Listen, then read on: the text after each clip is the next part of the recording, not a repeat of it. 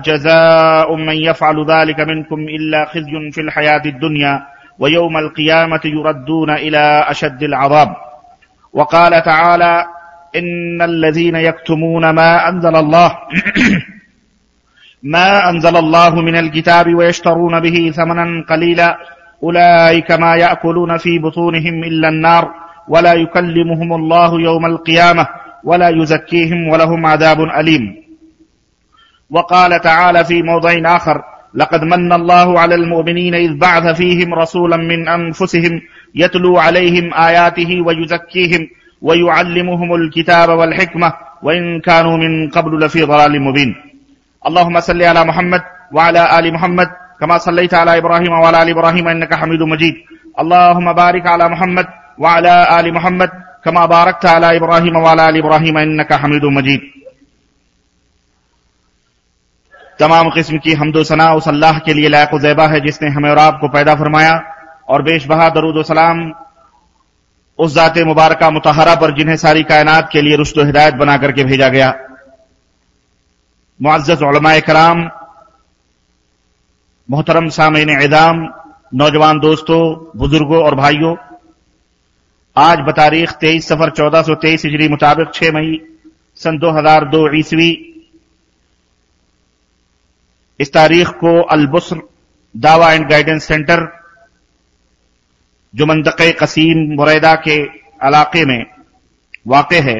उसके जेर एहतमाम ये जो इजलास मुनद हुआ है, इसमें जिस मौजू पर खिताब का हुक्म मुझ नाचीज को कम इल्म को दिया गया है, वो मौजू है हकीकत मीलादुलनबी सल्लल्लाहु अलैहि वसल्लम।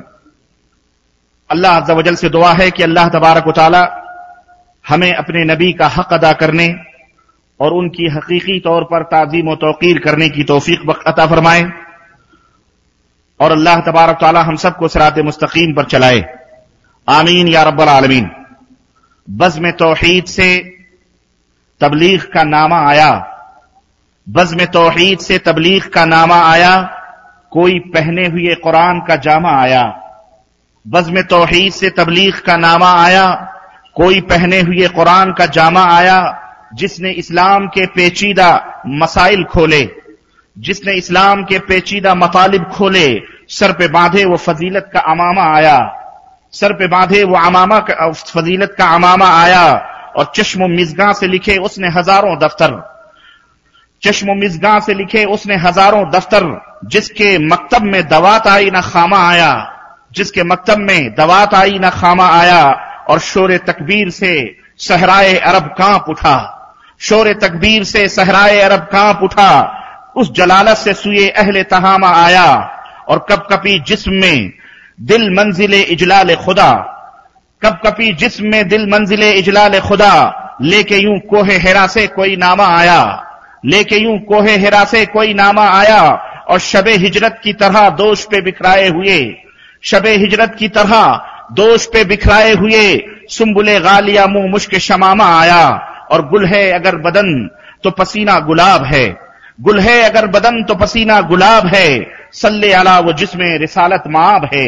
अल्लाह सल्ले अला मोहम्मद वाला आली मोहम्मद, कमा सल्लई ताला इब्राहिम वाला इब्राहिम, इन्नका हमीद मजीद। सलाम उस सदाकत, अमानत की शान आली पर। सलाम उस सिद्को, अमानत की शान आली पर। सलाम उस खुल को मुरवत की बेमिसाली पर। बिरादरानी मिल्लत इस्लामिया, अज़ीज़ दोस्तों, बुज़ुर्गों और भाइयों, काफ़ी अरसे की जुदाई के बाद और काफ़ी अरसे के वक्फे के बाद आज मैं आप हजरात की खिदमत में सादत हाजिरी की सादत हासिल कर रहा हूँ।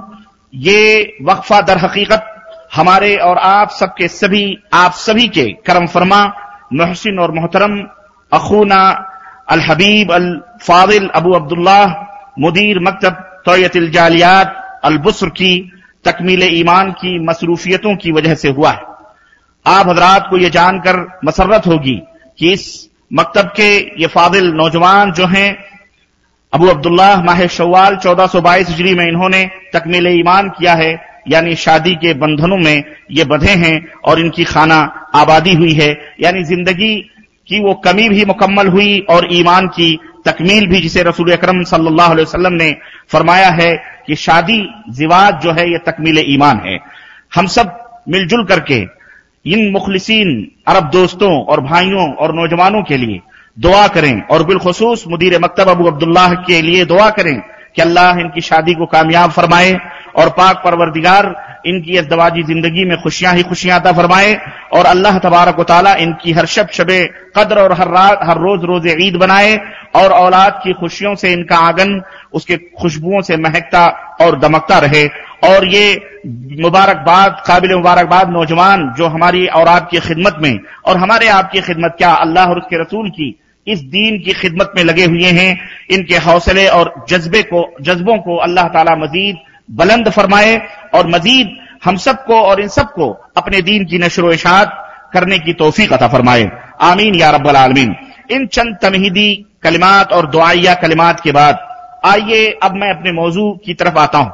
लेकिन सबसे पहले मैंने कुरान करीम की मुख्तलिफ़ सूरतों से जो चंद आयतों के, की कलियाँ चुन चुन करके आपकी खिदमत में रखी हैं। आइए जरा उन खुशबुओं से इतरबेज होते हैं और उनके माने और मफहूम कुरान करीम ने जो बयान किया, उसको आपकी खिदमत में हम रखते हैं। अल्लाह जवजल ने इर्शाद फरमाया क्या वो लोगो, जो ईमान लाए हो, अल्लाह से डरो, जैसा कि अल्लाह से डरने का हक है।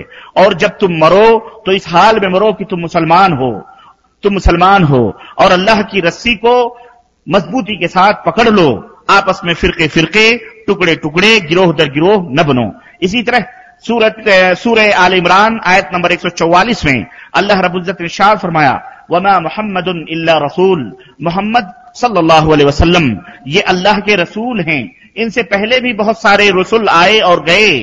बस अगर ये मर जाएँ या इन्हें शहीद कर दिया जाए तो ए मुसलमानों, ए नबी का कलमा पढ़ने वालों, इनके मरने या इनकी शहादत पाने के बाद क्या फिर तुम कुफर अख्तियार कर लोगे? क्या फिर तुम एड़ियों के बल पलट जाओगे? सुनो, अगर कोई शख्स ऐसी हरकत करेगा फलैदुल्लाह शैया वो अल्लाह का कोई नुकसान नहीं कर सकता है। अल्लाह को उससे कोई नुकसान नहीं पहुंचेगा, बल्कि खुद उसकी जात को उसका नुकसान पहुंचेगा। वह सैजिल्लाह शाकिरीन, अल्लाह तो शुक्र अदा करने वालों को बदला अदा फरमाता है। इसी तरह से अल्लाह रबुल्जत ने सूर्य बकरा आयत नंबर पचासी में इर्शाद फरमाया अफतुमिनून बिबादिल किताबी व तकफुरून बिबाद? क्या तुम बाज आयतों के ऊपर ईमान लाते हो और बाज आयतों का इनकार करते हो? फमा जजाओ मैं फलुदालिकमिनकुम इल्ला खिजुन फिल हयाती दुनिया। सुन लो, जो शख्स ऐसी हरकत करेगा कि कुरान के बाज हिस्से पर ईमान लाएगा, बाज अपने मतलब के मुताबिक जो अपने मन पसंद है उनको मानेगा और जो उनके तबीयतों के और उनके हवाए नफ्स के और अपने उनके ख्वाहिशात के खिलाफ जो बातें हैं उनका वो इनकार करेगा या उनसे पहलू तही करेगा या उनसे इकबास करेगा, चश्मपोशी करेगा, अल्लाह फरमाता है, दुनिया की ज़िंदगी में हम उनकी ज़िंदगी जलील कर देंगे। फमा जजा उमैया फालुदालिकुम तुम में जो भी ऐसी हरकत करेगा खिजुन फिल हया, इल्ला खिजुन फिल हयादी दुनिया दुनिया में उन्हें हम जलील कर देंगे। वह यौमल क़ियामती युरद्दून इला शद्दिल अबाब और क़ियामत के दिन सख्त अजाब से हम उन्हें दो चार करेंगे। तीसरी आयत चौथी आयत करीमा जो मैंने पढ़ी है। अल्लाह रबुल्लाद फरमाता है इन लदीन यकतबून किताब। यकीनन वो लोग, जो अल्लाह की नाजिल की हुई शरीयत, अल्लाह की नाजिल की हुई किताब में कुछ बातों को बयान करते हैं और कुछ बातों को छुपाते हैं। कुछ बातों को बयान करते हैं और कुछ बातों को छुपाते हैं। वयश तरुण भी समनन कलीला। और कुछ आयतों के गलत सलत अपने मिजाज, अपनी तबीयत से मानी और मफहूम बयान कर करके नजराने वसूल करते हैं, पैसे ऐंठते हैं, लोगों की जेबों पे डांगे डालते हैं। समनन कलीला, थोड़ी पूंजी है दुनिया की ज़िंदगी। उलाइका मा या कुलू नफी बुतून इल्लनार ये वो लोग हैं जो अपने पेट में अंगारे भर रहे हैं, अंगारे। एक तो ये कि अंगारों से इनके पेट भरे जाएँगे। दूसरे, यौमल वला युकल्लिमुहुमुल्लाहु यौमल क़ियामा। अल्लाह ऐसे लोगों से कयामत के दिन गुफ्तगु नहीं फरमाए अल्लाह मालिक तवज्जो ही नहीं करेगा। रब्बुल जलाल कलाम ही नहीं फरमाएगा। मतलब क्या है? बगैर किसी हिसाब किताब के जहन्नम के हवाले कर दिया जाए। यो नाराज़गी वला युजक्कीहिम, और ना ही अल्लाह इनके गुनाहों को पाको साफ़ करेगा। वलहुम आदाब अलीम, और ऐसे लोगों के लिए दर्दनाक दर्दनाक अदाब पांचवी आयत करीमा जो मैंने पढ़ी है, अल्लाह रबुल्जत ने शाद फरमाए, अल्लाह का यह एहसान है मोमिनों पर कि उसने उन्हीं में से एक रसूल को मबूज फरमाया, उन्हीं लोगों में से एक रसूल को भेजा। उस रसूल का फरीजा क्या है? उस रसूल का अमल क्या है? वो रसूल उनके ऊपर अल्लाह की नाजिल की हुई किताबों को आयतों को तिलावत फरमाता है, वह युजक्कीहिम और उनके दिलों को, उनके दिलों को, दिमागों को पाको साफ़ करता है। वयुअल्लिमुहुमुल किताब वल हिकमा और उन्हें किताब हिकमत, यानी कुरान हदीस की तालीम देता है। वह इन कानू मिन कबल रफी मुबीन भले वो इससे पहले खुली हुई गुमराहियों में थे। हजरात गिरामी कद्र, बुज़ुर्गों, दोस्तों और भाइयों, कुरान करीम के, की आयतों के ये तर्जमे आप हजरात ने समाप्त फरमाए। और इंशाला मेरी गुफ्तगु इन तमाम होगी। बहुत सारी चीज़ें आ बहुत सारी चीज़ों का बयान अल्लाह रब किया है। की रोशनी में आपकी खिदमत में की हकीकत क्या है? इस रखने की मैं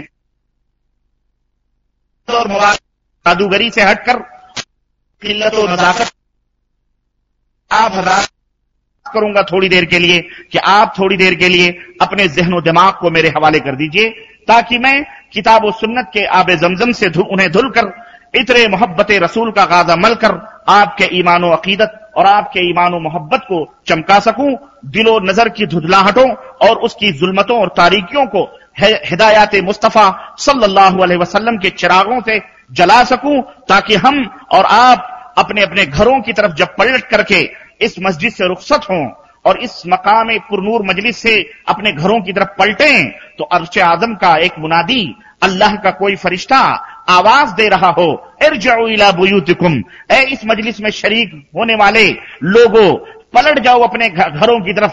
जाओ, अल्लाह ने तुम सबके गुनाहों को माफ़ फरमा दिया है। मेरे अजीजों, हम अपनी नीयतों को खालिज कर लें और सुनो, एक और खुशखबरी मैं सुना दूँ। ऐसी मजलिसें जहाँ मुनद होती हैं अल्लाह जो हादरीन हैं उनके ऊपर रहम तो फरमाता ही है जो इखलास के साथ बैठे हैं। फरिश्ते कहते हैं ए अल्लाह इस मजलिस में कुछ ऐसे भी लोग बैठे हैं जो बगैर किसी आ, बिल्कुल मनोरंजन के लिए आए हुए हैं या किसी का कोई इंतज़ार कर रहा है या कोई यूँ ही बगैर किसी मसलहत के आगे बैठा हुआ है। तूने तो शरीक जो मुखलिसीन है, उनके गुनाहों को माफ़ फरमा दिया है। उसका क्या हाल होगा, जिसकी नीयत ही सही नहीं है, और वो यूँ ही किसी के इंतज़ार में आकर के बैठा हुआ है? अल्लाह फरमाता है ए मेरे फरिश्तों, चूँकि वो और इस नेक लोगों की मजलिस में बैठा हुआ है, इसलिए मैंने इनकी वजह से भले उसकी नीयत दुरुस्त नहीं है, मैंने उसके भी गुनाहों को माफ़ फरमा दिया तो अल्लाह रब्बुल इज़्ज़त से दुआ है कि पाक परवरदिगार हमारी इस हाजरी को कबूल फरमाए, और ये जब गफीर जो यहाँ बैठी हुई है या जो भी हमारी आवाज़ सुन रहे हो, या हमारा भाई जो भी गुजरता हुआ, रास्तों से हमारी आवाज़ सुन रहा हो, अल्लाह उन सब के गुनाहों को माफ़ फरमा दे और हम सबको जन्नतुल फिरदौस में जगह हता फरमा दे। आमीन या रब्बल आलमीन।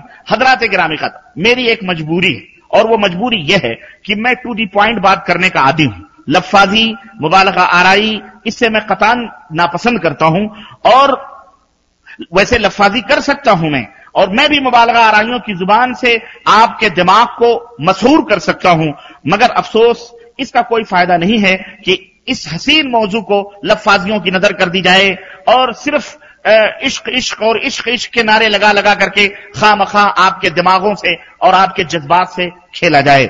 इसलिए, इसीलिए मैं आपकी खिदमत में और हमेशा भी हर जगह हकीकतों को बयान करने का आदि हूँ। जो कुरान सुन्नत से साबित शुदा अम्र हैं।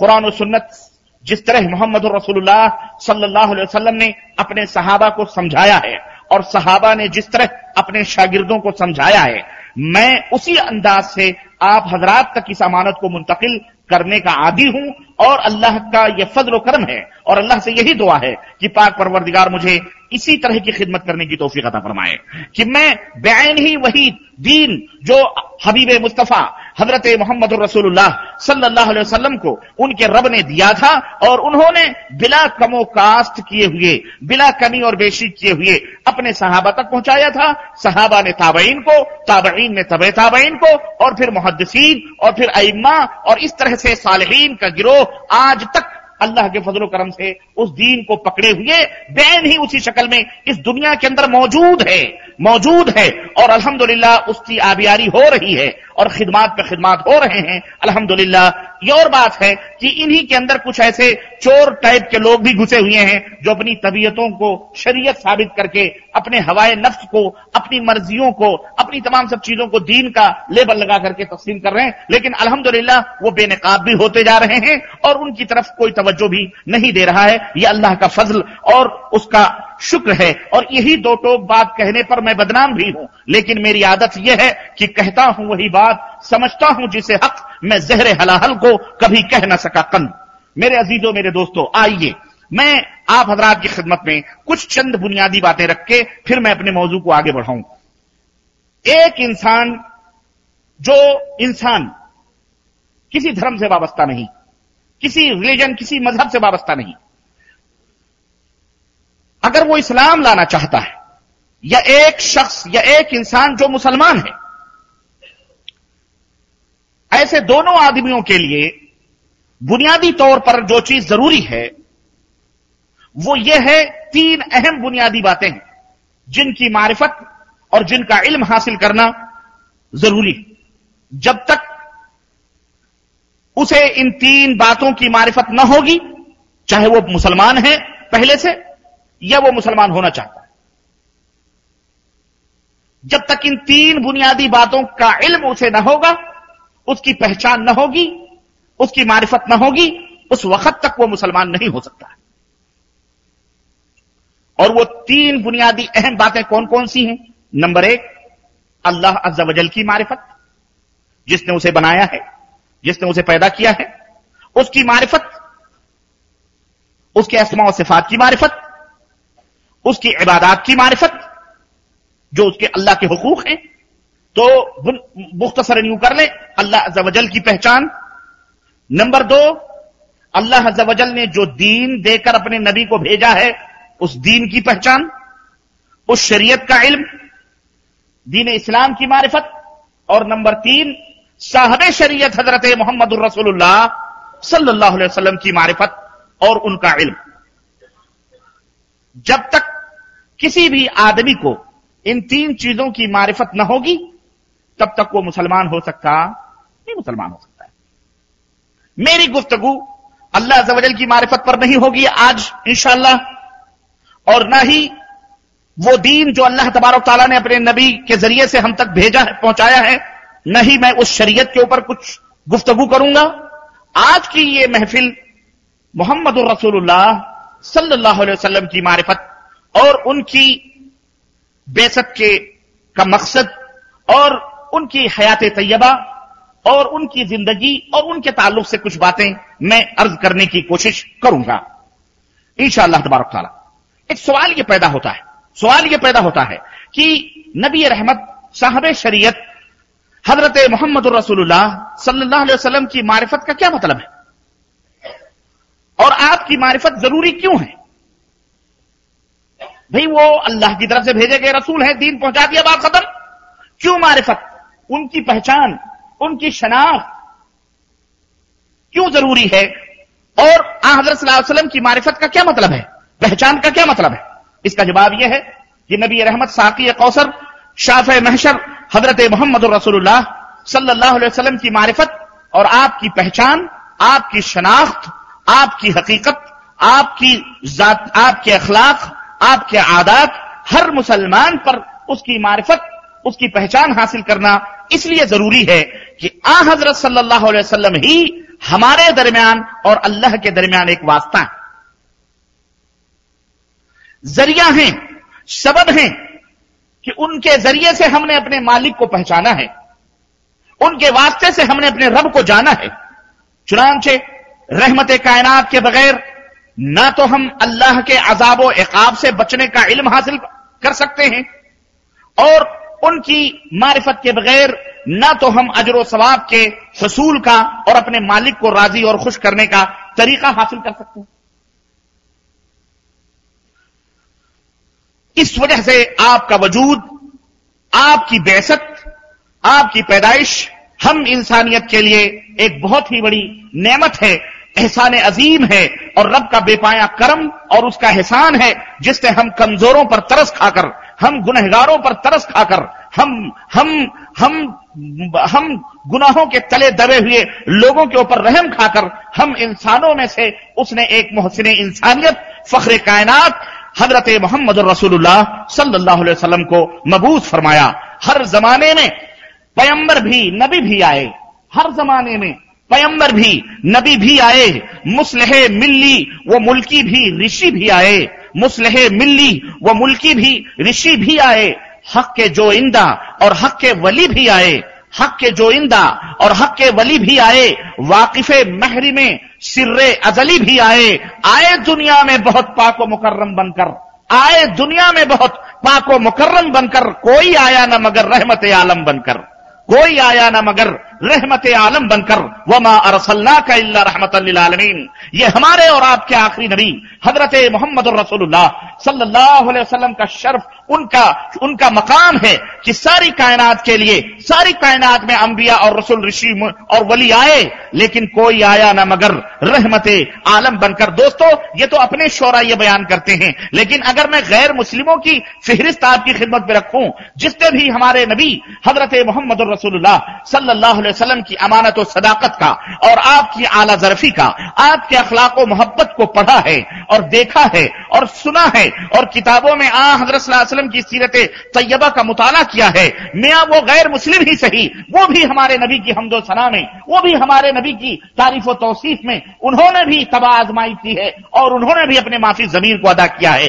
आइए, बात आई है तो मैं आपको चंद ऐसे गैर मुस्लिमों के नबी की तारीफ़ में जो रतबुल लिसान है उनके भी हवाले पेश करूँ। हम अगर तारीफ़ करें तो क्या करें? अल्फजल मा शहदत बिहिल आदा, जो हमारे नबी पर ईमान नहीं लाते, जो हमारे नबी पर ईमान न लाए, और जहन्नम की नज़र है, वो जहन्नम में जल रहे हैं। लेकिन जब हमारे नबी का उसवा देखा, अखलाक देखे, वो भी पुकार उठे, ये हरिचंद अख्तर आजहानी है, ये एक हिंदू शायर हैं। हमारे नबी की शान में क्या कहते हैं? कहते हैं, किसने जर्रों को उठाया और सेहरा कर दिया?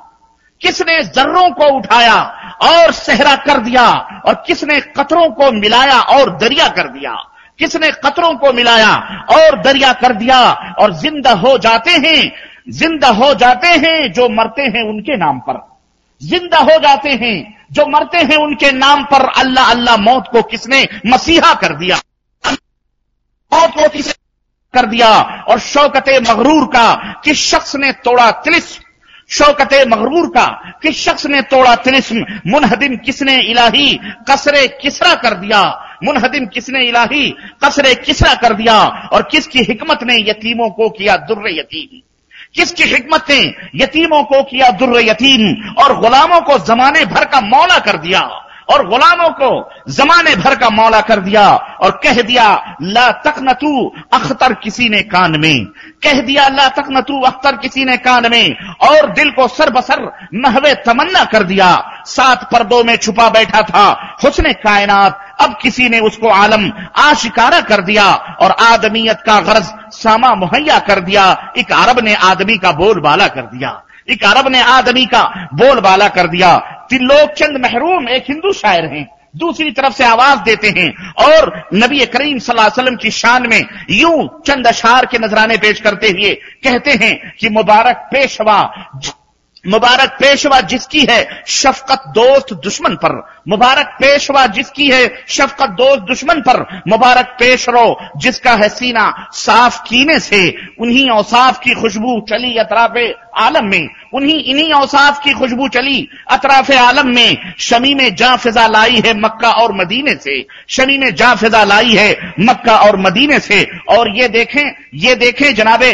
अरशी मलिसानी बाला मुकुंद एक बहुत बड़े शायर हैं, वो नबी की शान में क्या कहते हैं कि दिल को अगर है चाँद बनाने की आरज़ू। दिल को अगर है चाँद बनाने की आरज़ू, कर इकतसाब नूर उसी आफ्ताब से, और ज़िक्र नबी करूँगा तो कह दूँगा हश्र में। ज़िक्र नबी करूँगा तो कह दूँगा हश्र में, लाया हूँ अरमुगा ये जहाने खराब से। और जनाब जगन्नाथ आज़ाद एक बहुत बड़े मशहूर उर्दू के शायर हैं, हिंदू हैं, वो भी क्या कहते हैं कि सलाम उस जाते अकदस पर, सलाम उस फखरे दौरा पर। सलाम उस जात अकदस पर, सलाम उस फख्र दौरा पर, हज़ारों जिसके एहसानात हैं, दुनियाए इमका पर, सलाम उस पर जो आया रहमतुल्लिलालमी बनकर, सलाम उस पर जो आया रहमतुल्लिलालमी बनकर पयामे दोस्त बनकर, सादिकुल वादो अमी बनकर बयाम दोस्त बनकर, सादकुल सादकुल अमी सादकुल वादो अमी बनकर, और कुंवर महेंद्र सिंह बेदी, एक पंजाबी सिख शायर हैं। उन्होंने भी अपने अशार यूँ नबी की खिदमत में पे नबी के शान में कहे हैं और कहा है कि तकमील मारिफत है मोहब्बत रसूल की। तकमील मारिफत है मोहब्बत रसूल की, है बंदगी खुदा की इतात रसूल की। है बंदगी खुदा की इतात रसूल की, और फरमान रब फरमान रब पाक है, फरमान मुस्तफ़ा। फरमान रब पाक है, फरमान मुस्तफ़ा। अहकाम एजदी है, हिदायत रसूल की। अहकाम एजदी हैं, हिकायत रसूल की। हजरात, बहुत सारे हिंदू शोरा ने हमारे नबी की शान में बहुत सारे अशार कहे हैं, तारीफ़ में। ये चंद एक अशार गैर मुस्लिमीन के थे जो मैंने आपकी खिदमत में रखे होंगे। आप सोचते होंगे ये नबी के शान में इतने बड़े बड़े कसीदे ये तो मैंने चंद अशार मुंतखब करके आपकी खिदमत में रखे हैं। बड़े बड़े लंबे कसीदे म, म, जो है कहे हैं नबी की शान में उन्होंने। ये तो मैंने चंद अशार आपकी खिदमत में आप सोचते होंगे फिर ये लोगों को क्या मत मारी गई थी ये मुसलमान नहीं हुए? ये वो काफिर ही काफिर रह गए। वजह क्या है? सबब क्या है? मुसलमानों ये सबब अगर जान लो ना तो अल्लाह की कसम अल्लाह के दरबार में हमेशा सजदों के शुक्राने, शुक्रानों के सजदे पेश करते रहो। ये जो मुसलमान हो ना तुम, ये जो तुम्हें अल्लाह ने इस्लाम की दौलत अदा फरमाई है ना, ये उस अर्श वाले रब का एहसान मानो। एहसान मानो।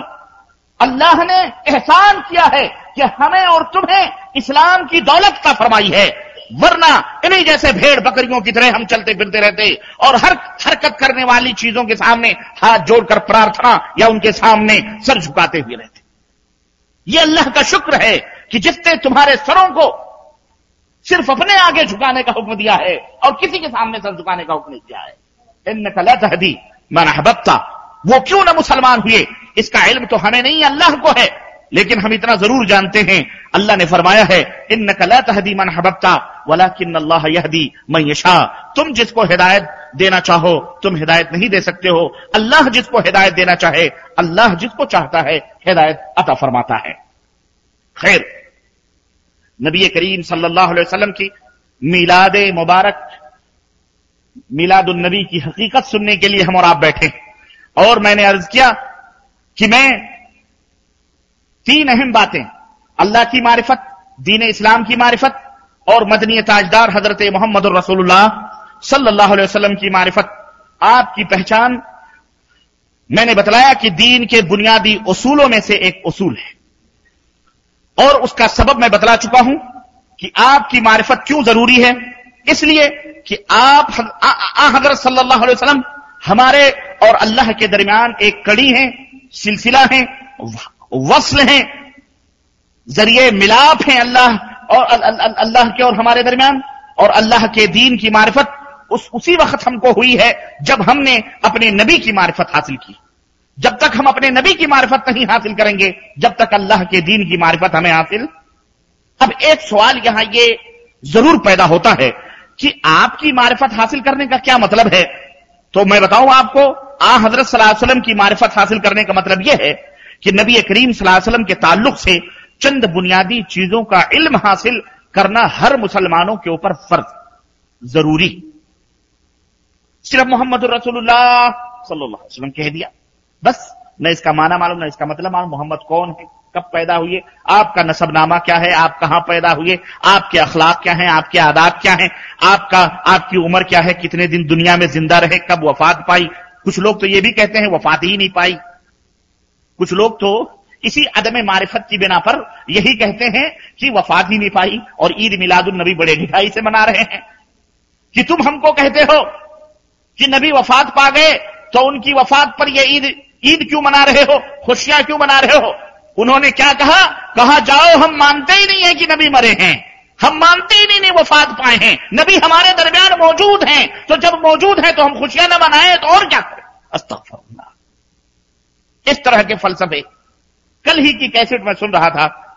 एक प्रोफेसर कोई हैं, कादरी साहब, ताहिरुल कादरी, उनकी तीन कैसेटें मेरे पास गाड़ी में मौजूद हैं।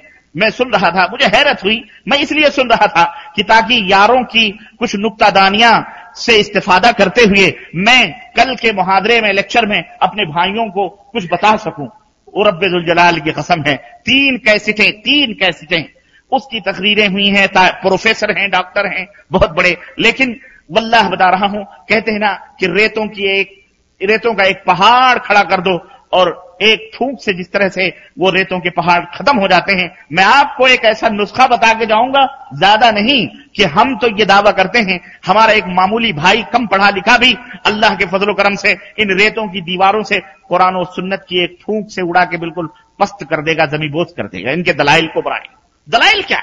दलाइल, कुरान, बुखारी, ओ, लंबी चौड़ी, और फिर नारे, और फिर जश्न के दावे, और जुलूस ईद नबी के फलसफे, और अल्लाह अकबर अल्लाह अकबर।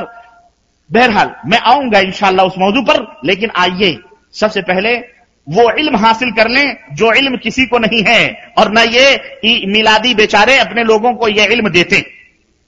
लेकिन हम दोनों दोनों बातें, दोनों रुख दिखाते हैं। तस्वीर के दोनों रुख दिखाते हैं। एक तरफ़ तो हम आपके ईमान और अकीदे को मोहम्मद रसूलुल्लाह सल्लल्लाहु अलैहि वसल्लम की तालीम से पुख्ता कर देंगे। और दूसरी तरफ़ वो शकूक और शुभात जो इस उम्मत में डाले गए हैं, उनके भी जवाब दे देंगे ताकि यहाँ से जब उठो तो दिल बिल्कुल शादा, फराहा, मसरूर और मसरत में रहे। कोई किसी किस्म का डाउट या किसी किस्म की कोई वसवसा आपके दिमाग में न रहे। और होगा भी तो इंशाला मेरी आदत है कि मुहावरे लेक्चर के बाद सवाल तो जवाब की महफिल होती है। आप हजरात ज़रूर सवाल कीजिएगा। कोई भी शुभ होगा। हम आपको अल्लाह का वास्ता देते हैं कि आप यहाँ से उठिएगा तो आपके जहन में जो भी शुभ होंगे इन तबारक ताला, उस वक्त तक ये खादिम यहाँ से नहीं उठेगा, जब तक मैं कुरान सुन्नत की रोशनी में उस शुभ का मैं हल न पेश कर दूँगा इन तबारक ताला। और अगर इल्म नहीं होगा तो मैं कम इल्म आदमी हूँ। मैं कह दूँगा कि किसी बड़े आलिम से दरियाफ्त कर सकते हैं। मुझे इसमें कोई आर नहीं है, मुझे नहीं पता। बात खत्म। है कि नहीं? बहरहाल, मेरे अजीजों एक मुसलमान पर मैंने मैंने मैंने अभी बतलाया कि नबी सलासम की मारिफत का मतलब क्या है? नबी सलासम की मारिफत का मतलब यह है कि एक मुसलमान पर यह ज़रूरी है कि वह नबी करीम सलाम के नाम मुबारक को जाने कि तुम्हारे नबी का नाम क्या? नबी का नाम क्या? है बहुत सारे ऐसे सवाल हमने कई मजलिसों में किए। नबी सलाम का क्या नाम? कोई कहता है, जबरील सलाम वल्लाह बता रहा हूँ अल्लाह की कसम। नबी का नाम नहीं मालूम है उस बंदे और मुझे किसी ने बतलाया, मुझे किसी ने बतलाया, मैं यहाँ तो खैर वो, मुझे किसी ने बतलाया कि एक इंडिया में प्रोग्राम चल रहा चल रहा था किसी किसी वक्त, कौन बनेगा करोड़पति? तो कोई मुसलमान भी गया उसमें करोड़पति बनने के लिए। तो एक कोई था, सवाल करता था, सवाल करने वाले ने सवाल किया, तुम्हारे नबी का नाम क्या है? वल्लाह, मुझे लोगों ने बताया कि वो नबी सलाम का नाम नहीं बता सका उसने कहा, मुझे अफसोस है कि तुम मुसलमान हो और तुम्हें अपने नबी का नाम नहीं मालूम। ऐसे ऐसे भी हमारे दरमियान मौजूद हैं। तो अगर हमारे दरमियान मौजूद हैं तो मेरे अजीजों, मेरे भाइयों, आओ, हम तुम्हें ये सब बुनियादी बातें सिखाए देते हैं आज की मजलिस में। उठ के जाओगे तो इंशाला मुख्तसरन हज़रत मोहम्मद रसूलुल्लाह की ज़िंदगी का एक खाका दरिया को कूजे में सुमो कर देने देने की ज़िम्मेदारी ये बंदे नाचीज ले रहा है। तो एक मुसलमान के ऊपर ज़रूरी है कि वो इसकी मारिफत हासिल करे। हमारे नबी का नाम क्या है? आपका नसब नामा क्या है? आप आ, आप आप कितने दिन दुनिया में ज़िंदा रहे? आपने वफात कब पाई? इनका इल्म हासिल करे। इसी तरह जिन बातों की वही हज़रत मोहम्मद रसूलुल्लाह की तरफ़ की गई है, उसका भी इल्म हासिल करे कि वो नबी थे तो किस चीज़ के नबी थे? नबी का क्या मतलब होता है? क्या चीज़ उनके ऊपर उतारी गई? कौन सी चीज़ वो लेकर के इस दुनिया के अंदर आए? और वो क्या चीज़ है? उसका इल्म हासिल करना। आपका वतन मौलूद कहाँ है? आप पैदा कहाँ हुए? आपका वतन हिजरत कौन सा है? और ये तमाम सब चीज़ों का इल्म हासिल करना ज़रूरी। और इनमें सबसे अहम और ज़रूरी मारिफत जो हासिल करनी है, वो ये है कि आ हज़रत सल्लम लेकर के क्या आए। आ हज़रत सल्लम के बेसत का, नबी होने का मकसद क्या था? आपको रसूल क्यों बनाया गया? वो क्या लेकर के आए? क्या शिक्षा, क्या तालीम उन्होंने हमें दी है? यह ज़रूरी। है इसका इल्म बेहद ज़रूरी है। वो अहकाम क्या हैं? वो मुहर्रमात क्या हैं? ममनुआत क्या हैं? ताकि अल्लाह जवजल की रजा और खुशनूदी हम हासिल कर सके उसका इल्म हासिल करके और अल्लाह के गजब से हम बच सके। तो आइए मौजू की मुनासिबत से मैं नबी करीम सल्लल्लाहु अलैहि वसल्लम की, की ज़िंदगी का मुख्तसर सा खाका आपकी खिदमत में रखता हूँ। नंबर एक नबी करीम सल्लल्लाहु अलैहि वसल्लम का नाम क्या है? मोहम्मद सल्लल्लाहु अलैहि वसल्लम। और जो शख्स ये नाम सुने, नबी वसल्लम फरमाते हैं, जो मेरा नाम सुने, जिस मजलिस में भी हो, जहाँ कहीं भी हो, मेरा नाम सुने और मेरे ऊपर दरूद न पढ़े, मेरे ऊपर दरूद न पढ़े, वो सबसे बड़ा बखील आदमी इसलिए ज़िंदगी में एक ही दफ़ा नहीं, ज़िंदगी में एक ही दफ़ा फ़र्ज़ नहीं है, बल्कि जब जब नाम मोहम्मद सल्लल्लाहु अलैहि वसल्लम हमारे लबों पे आएगा, तब तक हमारे लब मोहम्मद रसूलुल्लाह वसल्लम के दरूद सलाम के लिए तर होते रहे। ये हमारा अहलुसुन्नवल जमा का यही ईमान और अकीदा है। आ, हज़रत वसल्लम का नाम क्या था? मोहम्मद सल्लल्लाहु अलैहि वसल्लम। दलील कुरान करीम में अल्लाह रबुल्जत निशाद फरमा मोहम्मद रसूलुल्लाह वल्लजीना माहु वलल कुफ्फारि रहमा वल्लजीना माहु वलल कुफ्फारि रहमा मोहम्मद सल्लल्लाहु अलैहि वसल्लम अल्लाह के रसूल हैं। इसी तरह और भी मकामात में जहाँ अल्लाह तबारक ताला ने अपने नबी का नाम लिया है। इसी तरह आपका लकब क्या था? यानी कुन्नीत क्या थी? आपका लकब अबुल कासिम था। आपका लकब क्या था? अबुल कासिम था। आपके वालिद का नाम क्या था? अब्दुल्लाह था। और ये दूसरे जबीह हैं। दूसरे जबीह हैं जिनको सौ ऊंटों के बदले इनको बचाया गया था। और ये एक वाकया है। अब्दुल मुत्तलिब, जो नबी करीम वसल्लम के दादा होते थे, उन्होंने एक मन्नत मांगनी थी, एक चीज़ की, कि अगर ये चीज़ पूरी हो गई तो मैं अपने आखिरी बेटे को कुर्बान करूँगा, जिबह करूँगा। और आखिरी बेटा अब्दुल्ला अब्दुल्लाह थे चुनाचे वो उनकी मन्नत पूरी हुई और जब जबह करने की बारी आई, इन्होंने कहा, अब इसको हम जबह कर देंगे। तो लोगों ने कहा कि, भाई, इसको जबह मत करो, इतना हसीन, इतना खूबसूरत। तो कहने लगे, फिर हमने तो मन्नत मांगी है क्या करें? कहा गया कि मदीने की तरफ़ एक कोई काहिना औरत रहती है, उसके पास जाओ, कोई मसला पूछो। चुनाचे उसके पास गए, कोई जादूगरनी थी तो उसने कहा कि इसको वो तीरों के जो फाल होते, फाल घुमाने के तीर होते थे। तीर, तीन तीर होते थे खाने काबा में रखे थे। एक पे लिखा होता था, इफाल, करो, और एक पे लिखा होता, ला तफाल, न करो, और एक कॉमन होता था, कुछ नहीं लिखा होता था। तो उसने कहा, जाओ, घुमाओ उसको, और निकालो। अगर ये आता है, करो तो उसके बदले दस ऊँट जबा करो। उसके बदले कितना जबा करो? दस ऊँट। और उस वक्त तक घुमाते रहो, उस वक्त तक घुमाते रहो, जब तक कि ये ना निकल आए कि ला तफाल ना करो। चुनाव वाए तो उन्होंने घुमाना शुरू किया, निकाला तो कहा, कुर्बानी करो इफात करो तो फिर दस ऊँट अब्दुल मुतलिब ने बढ़ाए। फिर कहा, फिर घुमाओ, फिर घुमाया गया, फिर निकला इफाल करो करो, फिर दस ऊँट बढ़ाया गया। कितने हो गए? बीस। फिर घुमाया गया, तीस।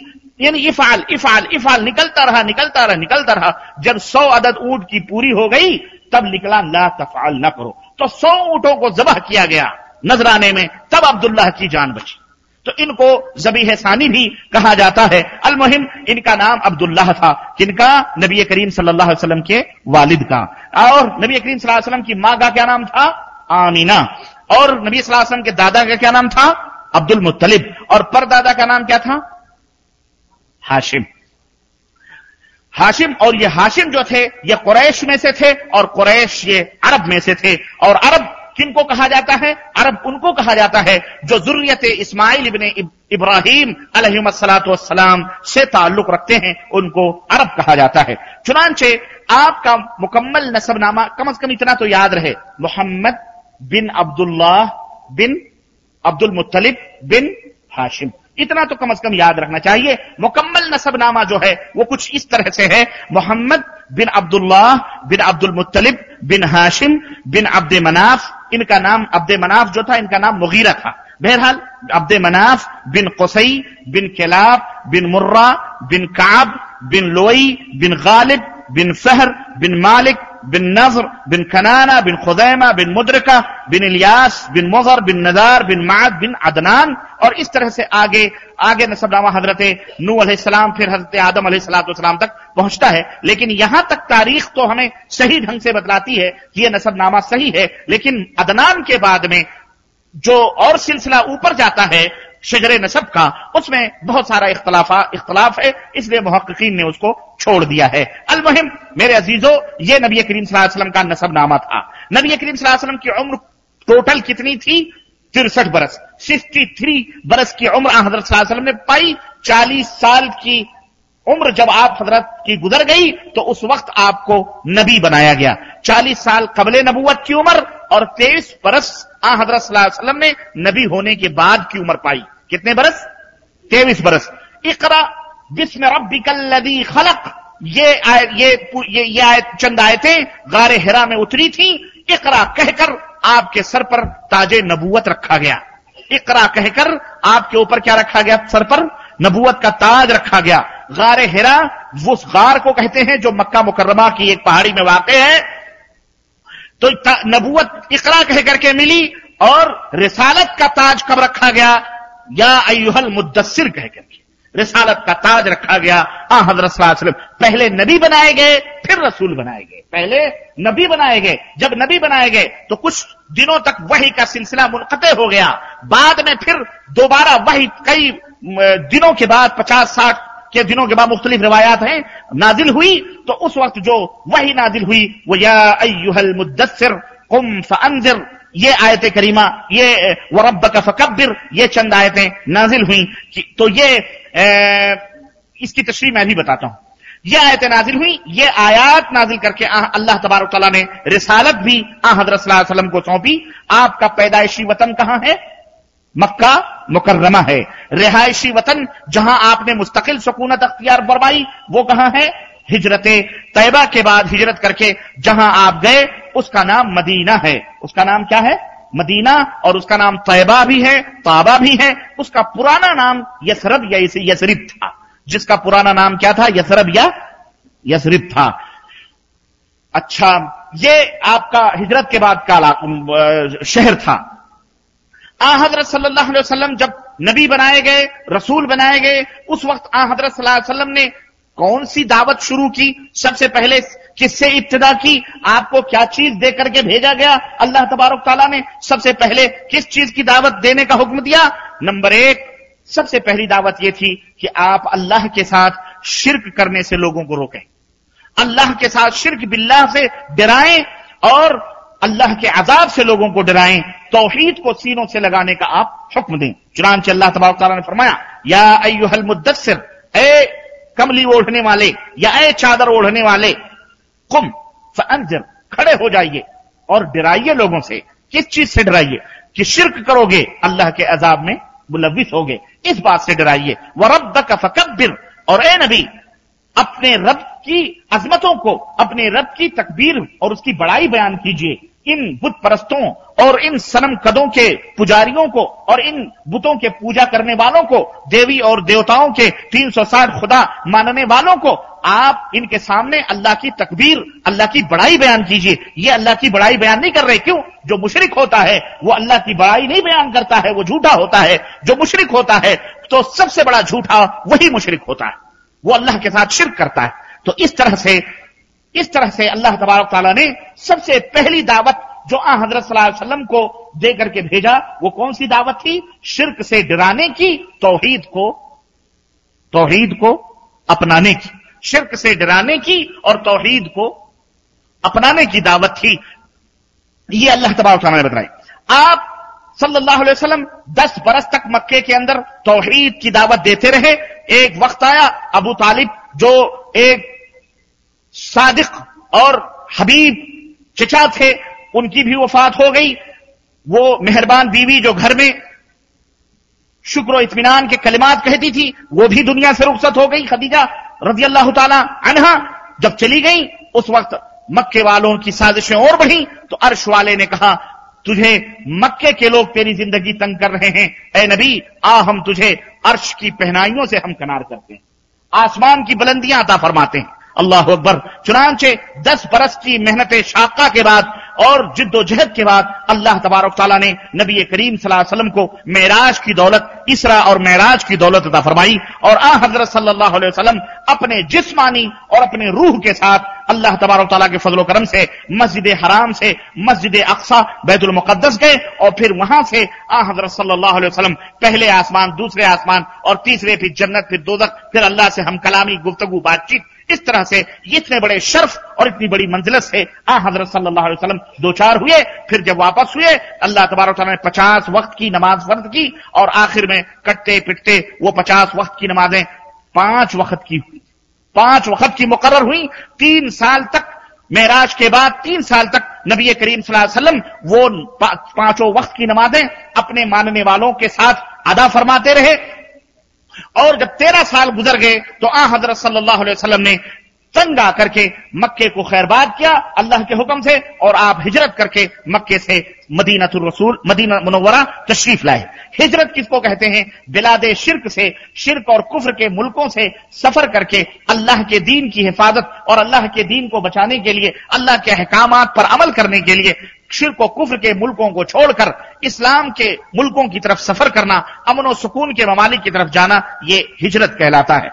मदीने के अंदर आप कितने बरस तक कायम पजीर क्याम पजीर रहे दस बरस तक। तेरह बरस मक्के की ज़िंदगी और दस बरस मदीने की ज़िंदगी। इस तरह नबूवत और रसालत की टोटल कितनी ज़िंदगी हो रही है? तेईस साल की ज़िंदगी हो रही है। तेरह साल तक मक्के के अंदर तोहीद की दावत होती रही। तेरह बरस तक मक्के के अंदर सिर्फ़ तोहीद की दावत का डंका बचता रहा। फिर दस साल जब आए, जब दस साल मदीने के अंदर आए तो मदीने के ज़िंदगी में आ हज़रत वसल्लम के ऊपर तमाम इस्लामी शरीयतें नाजिल हुई। रोजा फ़र्ज़ हुआ, जक़ात फ़र्ज़ हुआ, हज फ़र्ज़ हुई, अजान फ़र्ज़ हुए, अमर बिल मारूफ, नहीं अनिल मुनकर और जहाद और दीगर तमाम सब अहकाम दस बरस की मुद्दत में अल्लाह तबारक ने पूरी शरीयत हज़रत वसल्लम को सौंप दी और आखिर में जो है हजतुलवदा के मौके पर इशाद फरमाया, अलियोम अकमल तो लकुम दीनकुम लो, आज के दिन मैंने तुम्हारे दीन को मुकम्मल कर दस साल के अंदर यहाँ पर दीन मुकम्मल हुआ। उसके बाद आ हज़रत सल्लल्लाहु अलैहि वसल्लम की वफात हज़रत आयात हुई। कौन सी तारीख को? बारह रबी अव्वल की। मुसलमा और मुतफ़ा तारीख को। बारह रबी अव्वल को। आ हज़रत सल्लल्लाहु अलैहि वसल्लम अपने अज्जा अकारिब को और अपने सहाबा को, अपने दोस्त और अहबाब को और पूरी उम्मत को रोकता और बिलकता हुआ छोड़कर जन्नत की तरफ़ कूच कर गए। अल्लाह तबारक ताला ने अपनी तरफ़ बुला लिया। मगर आ हज़रत सल्लल्लाहु अलैहि वसल्लम का लाया हुआ दीन उस वक्त भी कायम था, आज भी कायम है और क्याम सुबह, क्याम कुर्ब और क्यामत के सुबह तक ये दीन कायम दायम रहेगा। नबी आते हैं, रसूल आते हैं, चले जाते हैं। आदम आए, चले गए, नूह आए, चले गए, ईसा आए, चले गए, सारे नबी आए, चले गए। लेकिन दीन इस्लाम जब से आया है, तब से कायम उदायम और यह कयामत तक कायम उदायम रहेगा। हर भलाई जो भी अल्लाह से करीब करने वाले वाली थी, हम अहले सुन्नत वल जमात का ये ईमान वकीदा है कि हर वो भलाई, हर वो भलाई, हर वो भलाई ये बात जरा दिमाग में बिठा लेना। मेरे ए भोले भाले नबी की उम्मत के लोगों, इस बात को दिमाग में बिठा लो। हर भलाई हर भलाई जो अल्लाह को खुश कर देने वाली थी, जो जन्नत से करीब कर देने वाली थी, अल्लाह के गजब को ठंडा कर देने वाली थी, हमारे नबी छोटी से छोटी थी या बड़ी से बड़ी थी, सब कुछ अपनी उम्मत को बतला करके गए। आपने कुछ नहीं छुपाया, आपने कोई कमी न की, आपने उस अमानत को बड़े ही सच्चाई के साथ जो अल्लाह ने सौंपी थी, अपने, अपनी उम्मत के लोगों तक, छोटी थी या बड़ी थी, जो अल्लाह को खुश कर देने वाली थी, भलाई, सब कुछ बतला के गए। कोई भलाई बाकी न थी, इल्ला ये कि नबी करीम सल्लल्लाहु ने उसे बतला दिया है। और यहीं पर हर वो बुराई जो अल्लाह को नाराज़ करने वाली थी जहन्नम से करीब करने वाली थी, जन्नत से दूर करने वाली थी, रब के गजब को भड़काने वाली थी, हमारे नबी हज़रत मोहम्मद रसूलुल्लाह सल्लल्लाहु अलैहि वसल्लम, हम अहलुसुन्ना वल जमा का यकीदा है कि वो छोटी थी या बड़ी थी, सब कुछ बतला के सब कुछ कुछ बाकी रह गया, न कोई कमी थी और नहीं कोई कुछ भी बाकी नहीं था, सब बतला के गए हैं। और आपकी बेसत सारी कायनात के लिए थी, ये भी सुन लो। किसी कबीला, किसी खानदान, किसी मुल्क के लिए नहीं थी, बल्कि आ हज़रत सल्लल्लाहु अलैहि वसल्लम की बेसत आ हज़रत नबी बनाए गए रसूल बनाए गए सारी कायनात के लिए बनाए गए चाहे कोई अरबी हो अरबियों का भी वो रसूल अजमियों का भी वो रसूल कालों का भी वो रसूल गोरों का भी वो रसूल सुर्ख लोगों का भी वो रसूल आज़ाद लोगों का भी रसूल गुलामों का भी रसूल बच्चों का भी रसूल मर्दों का भी रसूल औरतों का भी रसूल जिन्नों का भी रसूल इंसानों का भी रसूल सैयद थे वो सकलैन, जिन्नात और इंसान को कहते हैं, सबके सबके वो रसूल बना करके भेजे भेजे गए। इस तरह की, इस तरह की आ हज़रत की एहतियात और पैरवी करना जिस तरह मुसलमानों के ऊपर फ़र्ज़ है, इसी तरह से जिन्नातों के ऊपर भी फ़र्ज़ है। फरमाने वाली ताला है अयुहन्नास इन्नी रसूल जमिया ए सारे संसार के लोगों चाहे यहूदी हो, चाहे नसरानी हो, चाहे जरदच्ची हो, चाहे हिंदू हो, चाहे ब्राह्मण हो, चाहे वो कोई भी धर्म का मानने वाला हो, चाहे किसी जरदच्ची हो, पारसी हो, कोई भी हो, कोई भी हो हर इंसान, ए लोगो, मैं तुम सब की तरफ़ रसूल बना करके भेजा गया हूँ। मैं तुम सब की तरफ़ अल्लाह का प्रचारक बना करके भेजा गया हूँ। मैं तुम सब की तरफ़ अल्लाह का शिक्षक बना करके भेजा गया हूँ। मैं तुम सब की तरफ़ मैसेंजर बना करके भेजा गया हूँ। मैं एक पैगंबर हूँ। मैं तुम सब के लिए आया हूँ।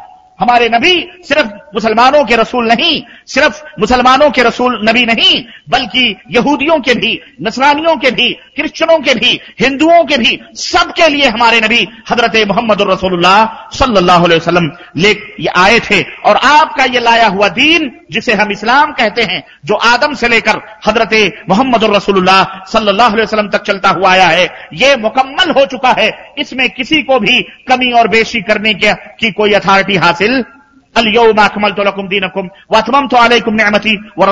इस्लाम दीना आज मैंने तुम्हारे दीन को मुकम्मल कर दिया है और मैं अपनी नेमत से खुश हुआ हूँ और मैं, मैंने अपनी नेमत पूरी कर दी है और दीन इस्लाम से मैं खुश हुआ हूँ आप वफात पा चुके हैं आप दुनिया से जा चुके हैं आपकी मौत वाकई हो चुकी है दलील कुरान करीम खोल के देखो। अल्लाह रबुल शाह फरमाता है इन मैयतुन व इन मैयतून। ए नबी, आपको भी मरना है और इन मुशरक और काफिरों को भी मरना है और हमारे सामने दोनों को हाजिर होना है। हम इनका हिसाब किताब वहाँ लेंगे। दुर्रे फिशानी ने तेरी कतरों को दरिया कर दिया। दुर्रे फिशानी ने तेरी कतरों को दरिया कर दिया, दिल को रोशन कर दिया, आँखों को बीना कर दिया। जो न थे खुद राह पर औरों के रहबर बन गए। जो न थे खुद राह पर औरों को रहबर बन गए, क्या औरों के रहबर बन गए, क्या नज़र थी जिसने मुर्दों को मसीहा कर दिया।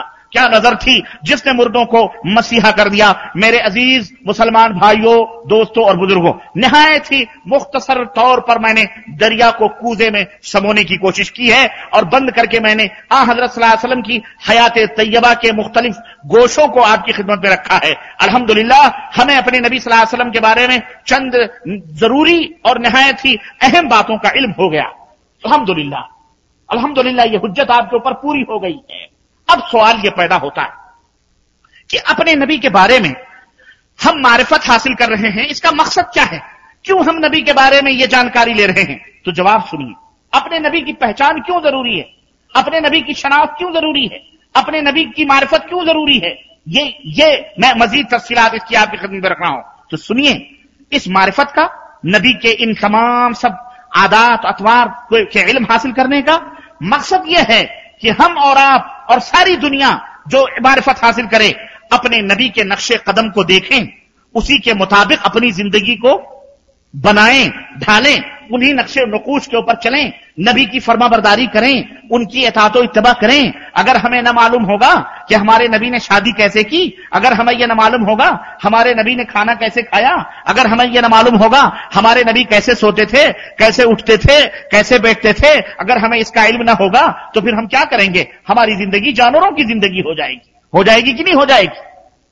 हमारा नबी आया ही था इसीलिए, ताकि हम हम हम कम इल्म लोगों को हम तहजीब तमद्दुन से नाशना लोगों को हम गुमराह लोगों को जुल्मत तारीखियों में भटकने वालों को हम शराब और हम शराब और कबाब के रसिया लोगों को जिना और फहाशी के अंदर डूबे डूबे डूबे हुए लोगों को हम बदकारियों के अंदर सांस लेने वालों को हम सूद और रिश्वत और कत्लो गारत गरी के, के, के, के, के रसिया बन चुके थे हमारा नबी आया था। हम लोगों की गुलामी में मसरूफ हैं। बंदों की गुलामी में हमारे गर्दन झुके हुए थे। हमारा नबी आया था कि बंदों की गुलामी से निकालकर अल्लाह की गुलामी में हमें डाल दें। हमें आज़ाद कर दें। हमारे नबी आए। हम जब तक अपने नबी का इल्म नहीं हासिल करेंगे जब तक अपने नबी की ज़िंदगी नहीं मालूम करेंगे जब तक अपने नबी का अमल नहीं मालूम करेंगे जब तक अपने नबी का अखलाक नहीं मालूम करेंगे जब तक हमें अपने नबी के ईमान और अकीदे का इल्म नहीं होगा आपके अखलाक आलिया का, इल्म नहीं होगा। उनका सोना कैसा था? उनका जागना कैसा था? उनका उठना कैसा था? उनका बैठना कैसा था? इमामत कैसी थी? खजात का फैसले कैसे फरमाते थे? मैदान जहाद में जहाद कैसे करते थे? काफिरों से सलूक कैसा था? गैरों से आप सलाम के आदात, मिलने जुलने के आदात कैसे थे? वफूद जो आते थे, जो जो वफूद आते थे, उनके साथ आपके रवैये कैसे थे? बीवी के साथ सलूक कैसा था? बच्चों के साथ आपका किरदार कैसा था? लोगों के साथ आप ये तमाम सब जब तक हमें इल्म नहीं होगा, हम जानेंगे नहीं। तब तक बताओ हम अपनी ज़िंदगी को, हम अल्लाह की रजा के लिए अपनी ज़िंदगी में कुछ कर सकते हैं? हरगिज नहीं कर सकते हैं। इसीलिए अल्लाह अज्जल ने अपने कुरान में, अपने नबी को जब भेजा तो ये फरमा दिया, लकद काना लकुम फ़ी रसूल लाही उसवतुन हसना। लकद काना लकुम फ़ी रसूल फ़ी रसूल लाही उसवतुन हसना। ए क्यामत तक आने वाले मेरे बंदो, ए क्यामत तक पैदा होने वाले मेरे बंदो, मेरी मेरे बंदो और मेरी बादियों सुनो ये रसूल जा रहा है, ये रसूल मैं भेज रहा हूँ। ये इसकी पूरी लाइफ इसकी पूरी ज़िंदगी द कैरेक्टर ऑफ़ रसूल is the best example for your and नबी करीम वसल्लम की ज़िंदगी, आ हज़रत सल्लल्लाहु अलैहि वसल्लम का उसवा, आ हज़रत वसल्लम की लाइफ आ हज़रत वसल्लम का उठना बैठना ए पूरी दुनिया के लोगों ए मेरे बंदो, अल्लाह ने फरमाया, तुम्हारे लिए बेहतरीन नमूना है। तुम्हारे लिए बेहतरीन नमूना है। वमा आता कुम रसूल फखजू हो वमा नहाकुम अनहु फनता हो ये हम इसे आमिर और नाही बना करके भेज रहे हैं। ये जिस बात का हुक्म दे। उसको मिनवान, आँखों को बंद कर लो, सरों को झुका लो, कबूल कर लो। और जिन बातों से ये मना कर रहे हैं, या जो खुद नहीं कर रहे हैं, उन बातों की तरफ़ हरगिज हरगिज अपने ज़ुबान को, अपने हाथ को, अपने कदम को न बढ़ाना। अल्लाह अकबर। अल्लाह रबुल्जत इशाद फरमाया, क्यों? इसलिए कि अगर बढ़ाओगे, अल्लाह ने फरमाया याजीना आमनो अतियोल्लाह वातियो रसूला वला तुम तिलु अमालकुम। ऐ वो लोगो, जो ईमान लाए हो, अल्लाह की अतात करो, रसूलुल्लाह की अतात करो, और इन दोनों की नाफरमानी करके अपने आमाल को जाया और बर्बाद। न करो। अल्लाह ने फरमाया याजीना मनु ला तुकद्दिमु बैन व रसूलिही इन अल्लाह समीउन अलीम। वो लोगों जो ईमान लाए हो, अल्लाह और उसके रसूल से आगे बढ़ने की कोशिश न करो। जितना अल्लाह और रसूल फरमा रहे हैं, वहीं ठहर जाओ। वहीं ठहर जाओ। आगे बढ़ने की कोशिश न करना, होशियारी न करना। तुम्हारी तबीयतें नहीं चलेंगी, तुम्हारा, तुम्हारी मनमानी नहीं चलेगी, तुम्हारी हवाएँ नफसानी नहीं चलेगी चलेगी तो अर्श वाले रहमान की चलेगी, या मदीने वाले मोहम्मद के फरमान की चलेगी, और किसी की नहीं चलेगी। न तो कदम बैन बैन यद वबैन यद व रसूल ही अल्लाह उसके रसूल से आगे बढ़ने की कोशिश अरे लोगो, तुम जिस चीज़ को अच्छा समझ रहे हो, जिस चीज़ को हसीन समझ रहे हो, वो उसका सबूत न कुरान में है, न रसूल के फरमान में है। अगर तुम उसे कर रहे हो, अल्लाह रसूल से आगे बढ़ने की कोशिश कर। रहे हो कि नहीं कर रहे हो? हाँ सुनो। अल्लाह फरमाता वत्तकुल्लाह, डरते रहना अल्लाह से। इन अल्लाह समीउन अलीम। जो कहते हो, वो भी अल्लाह जानता है। और जो तुम्हारे सीनों में है, वो भी अल्लाह अलीम बेजाती सदूर है। कहीं इरशाद फरमाता है, या यूहल्लजीना आमनु, ला तरफऊ फौका, ला तरफऊ अस्वातकुम, फौका सौति नबी वला तजहरू लहू बिल कौली कजहरी बादकुम लिबाद अन तहबता अमालकुम व अंतुम ला तशउरून सूरह गुजरात, आयत नंबर 1 और 2 अल्लाह फरमाता है लोगों, जो ईमान लाए हो, नबी नबी नबी फरमा रहे हो, नबी बोल रहा हो, नबी नबी बात बतला रहा हो, नबी की बातें आ रही हो, अपनी आवाजों को नबी की आवाज़ पर बुलंद न करो। अल्लाह आगे बढ़ना तो बड़ी दूर की बात रही। नबी बात कर रहे हो, नबी की हदीस बयान की जा रही हो, नबी के गुफ्तगु हो रही हो, नबी की बातचीत हो रही हो, अपनी बातें उनकी बातों पर बुलंद न करना। जैसे आपस में एक दूसरे के ऊपर बुलंद करते हो, वरना हशर क्या होगा? अल्लाह फरमाता है अंतः बता अमानुकुम, तुम्हारे अमाल, तुम्हारे सजदे, तुम्हारी नमाजें, तुम्हारे तकवे, तुम्हारी परहेजगारियाँ जाया और बर्बाद हो जाएँगी। वह अंतुम ला तशरून तुम्हें पता भी नहीं चलेगा। तुम्हें? आज कितने लापता लोग हैं? बहुत लापता लोग हैं। बड़े सजदे, बड़े तकवे, बड़े हुआ बड़े इश्क मुस्तफ़ा, बड़े मोहब्बत रसूल। बेचारों को पता ही नहीं है कि उनका ईमान उनके दिल से जा चुका क्यों? वो मैं बताऊँगा क्यों? मेरे अजीजों, सूर सैकड़ों आयात हैं। अल्लाह इन आयात में हमें अपने नबी का अदब बतला रहा है, नबी का अदब सिखला रहा है, तालीम दे रहा है, ये जो इंसान जा रहा है, ये इंसान तो है तुम्हारी तरह से, लेकिन तुमसे मुनफरिद है, तुमसे अलग है, हम इसे उसवा बना के भेज रहे हैं, हम इसे खुदवा बना के भेज रहे हैं, हम इसे सैंपल बना के भेज रहे हैं, हम इसे नमूना बना के भेज रहे हैं, इसे अपनी तरह इस तरह न समझना, बल्कि ये है तो इंसान, मगर इंसानियत से अजीम तरह है, इंसानियत से अजीम तरह हस्ती है ये। इसलिए इसकी फर्माबरदारी करना इसकी इतात करना।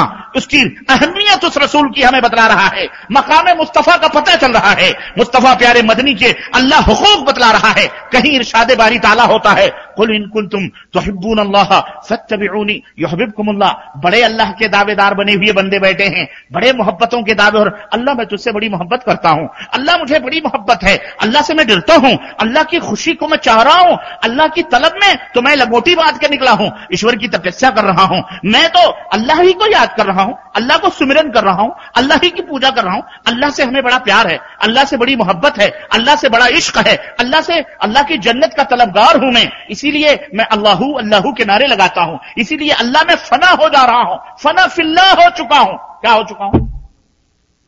फना फिल्ला हो चुका हूँ। न सर्दी का इल्म है, न गर्मी का पता है, न कपड़े का, न नमाज़ का, न रोज़े मजजूब हो चुके हैं, डूब चुके हैं, पार हो चुके हैं दरिया। अब ये तमाम सब तकलीफात से बालातर हो चुके हैं। अल्लाह की मोहब्बत में बिल्कुल अपने आप को मिटा चुके हैं। सोलह सोलह बरस तक बारह बारह बरस तक एक टांग के ऊपर गूलर की डाली डाली पकड़कर अल्लाह के दीदार के तमन्ना में खड़े हुए हैं। सूख के कांटा हो चुके हैं। हज़रत कलियर शाह कुएँ में पाँच पाँच बरस, दस दस बरस तक उल्टे मुँह लटक करके टांग ऊपर है, मुंडी नीचे है, तपस्या कर रहे हैं। बहुत बड़े सूफी, बहुत बड़े औलिया अल्लाह, बहुत बड़े बुज़ुर्ग हैं। अरे ये ये बुज़ुर्ग तो दरिया में डूब कर अल्लाह की, अल्लाह का ज़िक्र किया करते थे। ये बुज़ुर्ग आँखों, सहराओं में बैठ करके अल्लाह का ज़िक्र किया करते हैं। ये बुज़ुर्ग वो हैं जो फलानी जगह फलानी जगह, अल्लाह फरमाता है, अल्लाह फरमाता है। हाँ सुनो वह अंतुमला तशरून। अल्लाह फरमाता है, कुल इन कुल तुम तो हिब्बून अल्लाह। अगर तुम्हें अल्लाह से मोहब्बत है तो उस मोहब्बत की एक पहचान मैं बता रहा हूँ, तराजू दे रहा हूँ। इन कुल तुम तो हिब्बून अल्लाह। तुम अल्लाह से मोहब्बत का दावा करते हो। फतबेऊनी फतबेऊनी तो मेरे नबी की इतबा और पैरवी करो। मेरा नबी मेरा नबी कैसे इबादत कर रहा है? मेरा नबी तरीके इबादत कैसे बदला रहा है? रब से कुर्ब के ज़रिए कैसे ढूंढ रहा है? रब जलाल को सबसे ज़्यादा जानने वाला है इस कायनात में कौन है? बोलो, हमारे और आपके नबी हज़रत मोहम्मद रसूलुल्लाह सल्लल्लाहु अलैहि वसल्लम है। अरे, हमारा नबी वो है, अल्लाह अकबर, जिसकी शान यह है कि बिलाल का, अल्लाह का बंदा, बिलाल का आका बन करके आ रहा है तो रब का गुलाम बन करके आ रहा है। आयशा के शोहर बन के आ रहे हैं फातमत जोहरा के अब्बा बन के आ रहे हैं, हसनैन के नाना बन करके आ रहे हैं। लेकिन बिलाल के आका हैं और रब के क्या हैं? गुलाम हैं। यह है हमारे नबी की तारीफ़ व तोसीफ मेरे अजीजों, मेरे दोस्तों और भाइयों कुल इन कुल तुम तो हिब्बून अल्लाह फतबूनी नबी के पीछे चलोगे। नबी के पीछे चलोगे। अल्लाह फरमाता है यो हबीब कुमुल्लाह सिर्फ़ दावे नहीं काम करेंगे। दावे नहीं। हाँ दस दस नहीं पचास पचास बरस तक मुंडी नीचे लटका कर कुएँ में अल्लाह की इबादत करते रहो। अगर अल्लाह के नबी ने नहीं किया है, ऐसी इबादतें लात मार दी जाएँगी। ऐसे तपस्या, ऐसे ज़िक्र अगर नबी ने नहीं बतलाए हैं तो छोड़ो चिल्ला चिल्ली, करो जूते खराब, करो जो है अल्लाह के नाम पर, अल्लाह के नाम पर भेस बदल बदल के निकलो। रब्बेजुल जलाल की कसम है, अगर मोहम्मद रसूलुल्लाह सल्लल्लाहु अलैहि वसल्लम से वो तरीक़े इबादत, वो तरीक़े गुलामी, वो तरीक़े बंदगी अगर साबित नहीं है तो किसी भी सूरत में वो काबिल कबूल है, हरगिज नहीं। इन कुन तुम तहिबून अल्लाह। अगर तुम्हें अल्लाह से मोहब्बत है फतबी पीछे पीछे चलो पीछे पीछे चलो। यू हबीब कुमल्लाह अल्लाह तुम्हें अपना महबूब बना लेगा। वह गफिर लकुम जनूबकुम। अरे गुनाहों से डरते हो नबी के पीछे चलोगे। बशरी तकाजों से तुमसे गुनाह भी सादिर होंगे। हम उन्हें हम उन्हें माफ़ कर देंगे। हम उन्हें क्या कर देंगे? ये बरकत है। हाँ, नबी के पीछे चलने की बरकत। किसी उम्मती के भी पीछे चलने से अल्लाह ने फरमाया हम गुनाह माफ़ कर देंगे। बोलो। हरगिज नहीं नबी के पीछे चलने से गुनाह माफ़ होंगे।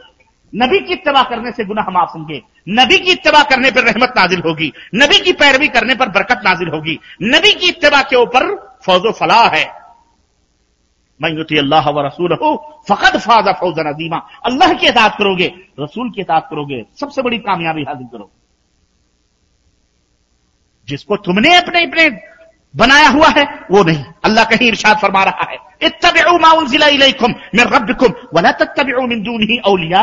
ए दुनिया के लोगों, उन कवानीन को फॉलो करो, उस निज़ाम को, उस अकीदे को, उस अमल को, उस अखलाक की इत्तबा करो, जो तुम्हारी रब की तरफ़ से तुम्हारे पास आ रही। हमारे रब की तरफ़ से किसके पास आई? अल्लाह पर अल्लाह के नबी पर आई। अल्लाह के नबी हमको दे रहे हैं। तुम्हारे रब की तरफ़ से, तुम्हारे पास नबी के ज़रिए से जो पहुंचाई जा रही है, सिर्फ़ उसकी इतबा करो। वला तत्तबिउ मिन दूनिही औलिया। अल्लाह के सिवा दूसरे दोस्तों की, दूसरे रफीकों की, दूसरे औलिया की, दूसरे सालहीन की इतबा और पैरवी। औलिया औलिया। दूसरे औलिया की इतबा और पैरवी न करो। कलीलम मात करो लेकिन बहुत थोड़े ही लोग नसीहत हासिल करने वाले हैं। और हकीकत भी है। ऐसे लोगों की तादाद भी बड़ी थोड़ी है। सवाद आज़म की ठेकेदारी तो हमारे मुल्ले ले लेके बैठे हैं। अल्लाह उन्हें माफ़ फरमाए। सर से लेकर पैर तक ये मौलवी शिरक और बिदात के अंदर डूबा हुआ है। फिर भी सवाद आज़म। मैंने कहा यह स्वाद नहीं यह स्वाद है स्वाद हंडी का स्वाद है स्वाद स्वाद आज़म अल्लाह कहीं इरशाद फरमा रहा है। वह सराती मुस्तकीमन फतबिऊहु तत्तबिउस फतफर्रक सबीली, जालिकुम वस्साकुम बिही लअल्लकुम तत्तकून। सूरह नाम आयत नंबर 154 कि ये मेरी सीधी राह है। ए दुनिया के लोगों, इसी सीधी राह पर चलो जो मोहम्मद रसूलुल्लाह ने बतलाई है। वला तत्तबिउ सुबुल, दाएँ बाएँ जो दूसरी राहें जा रही हैं, दूसरी सड़कें जा रही हैं, जो पगडंडियाँ जा रही हैं हाँ इनके पीछे ना चलो, इनके ऊपर ना चलो। क्यों? ये तुम्हें ये तुम्हें फिरके फिरके में बांट देंगी। ये तुम्हें क्या करेंगी?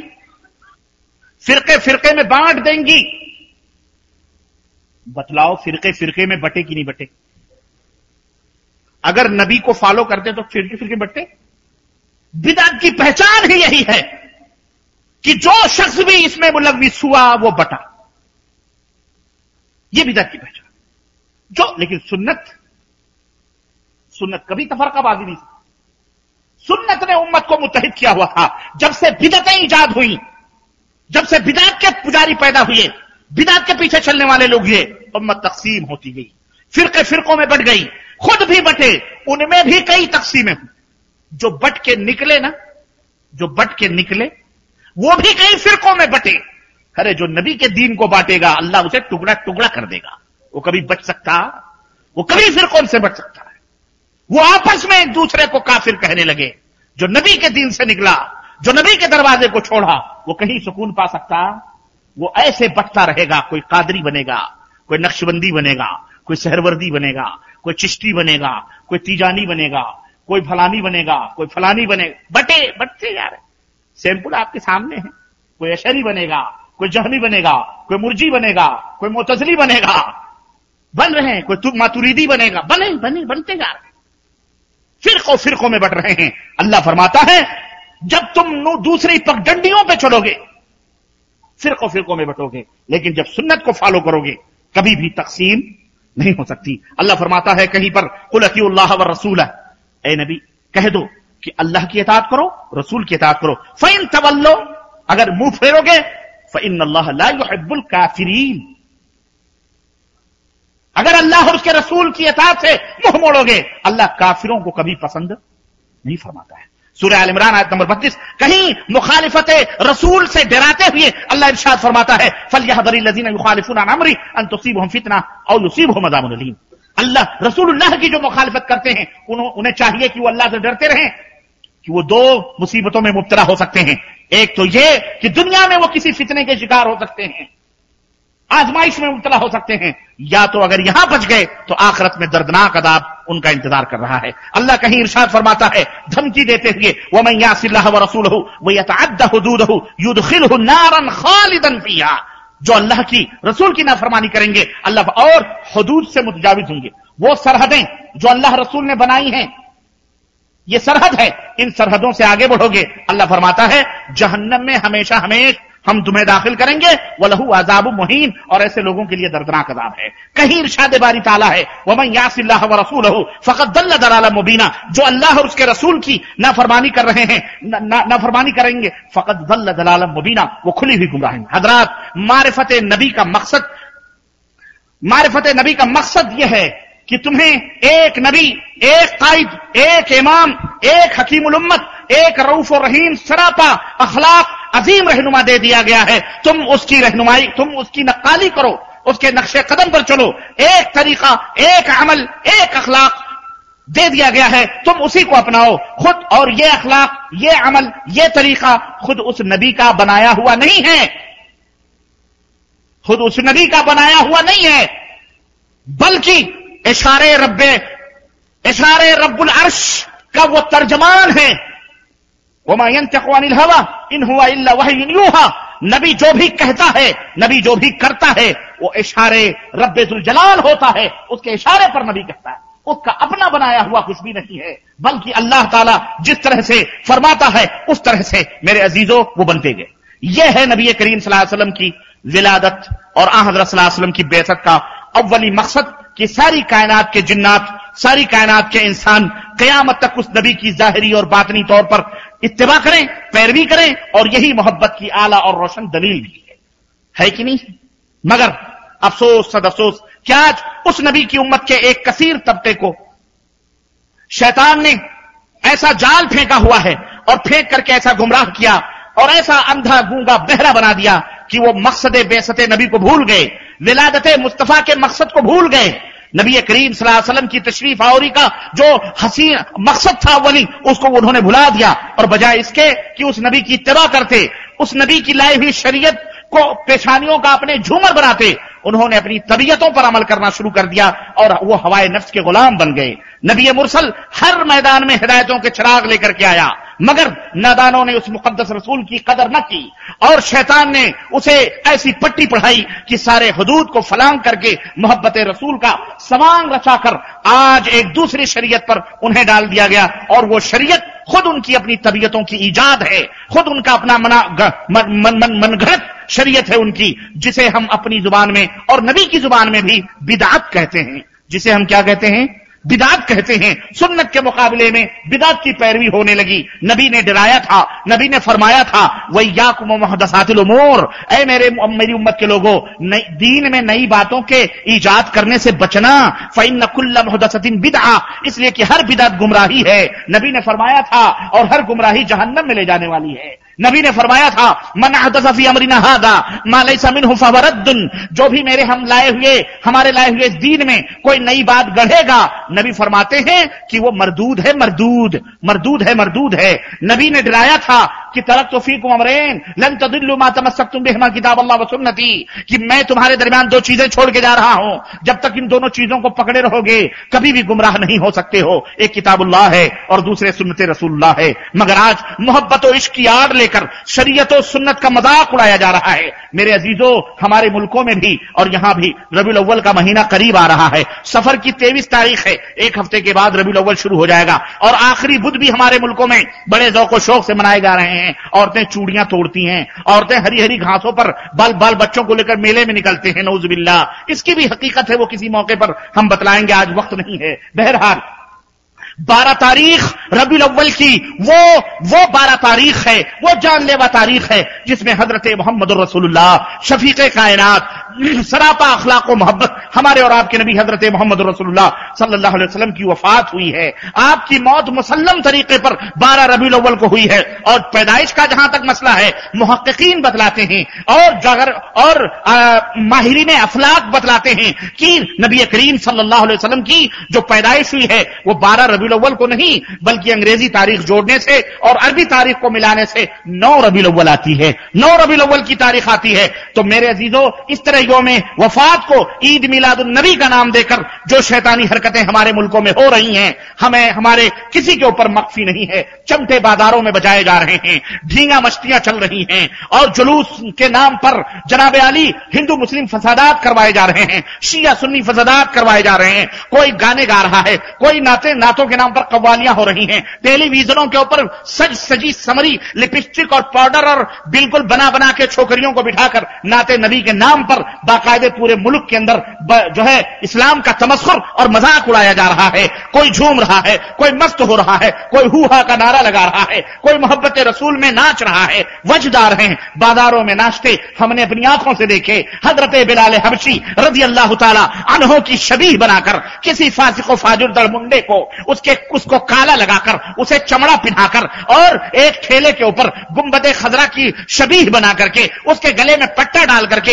ये मलाड मालोनी कॉलोनी बॉम्बे का वाकया मैं बता रहा हूँ आपको। मैंने इस बंदे नाचीज ने अपनी निगाहों से देखा और और ऊँट ऊँट के ऊपर जो नकली दाढ़ियाँ लगाकर, बच्चों को अरबों का लिबास पिन्हाकर, हाथों में तस्वीर देकर, इस तरह जुलूस निकाला गया। मैंने अपनी आँखों से देखा, हमने कहा, लानतुल्लाह, लानतुल्लाही, अलल कादिरीन, अलल मुफ्तरीन, ये वो लोग हैं जो इस्लाम का नाम लेकर अल्लाह और उसके रसूल की तोहीन कर रहे हैं, दीन का तबस्खुर और मज़ाक उड़ा रहे हैं, और मौलवी गाड़ियों में बैठा, उसे गली गली कूचे कूचे भंगड़े डालकर और इतर छिड़क कर इस तरह मेरे अजीजों, मैंने यहाँ तक देखा है, भिवंडी के अंदर मैंने देखा, खाने काबा की तस्वीर बनाकर, सरों के ऊपर या रसूल अल्लाह की हरी पट्टियाँ लगाकर, हमने अल्लाह की कसम, अल्लाह की कसम बतला रहा हूँ, एक बड़ा ही बदनाम गाना किसी जमाने में चला था, चोली के पीछे क्या है? उस म्यूज़िक के ऊपर, खाने काबा के साय तले, हमने इन नौजवानों को नाचते हुए और डांस करते हुए देखा है।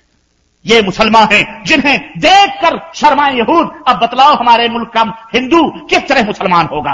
किस तरह मुसलमान होगा? अशोक संघल ने बाबरी मस्जिद जब टूटी थी, बहुत बड़ा खबीस आदमी है जिसने बाबरी मस्जिद के तोड़ने में एक बहुत अहम रोल प्ले किया हुआ है। आज भी ये मरदूद ज़िंदा है। इसने कहा था कि मुसलमान हमको काफिर क्यों कहते हैं? उन्होंने क्या चीज़ हमारे सामने पेश की है कि हमने उसका इनकार किया है? हमने कौन सा इस्लाम पेश किया है? अपने देश के हम हम वतनों के सामने।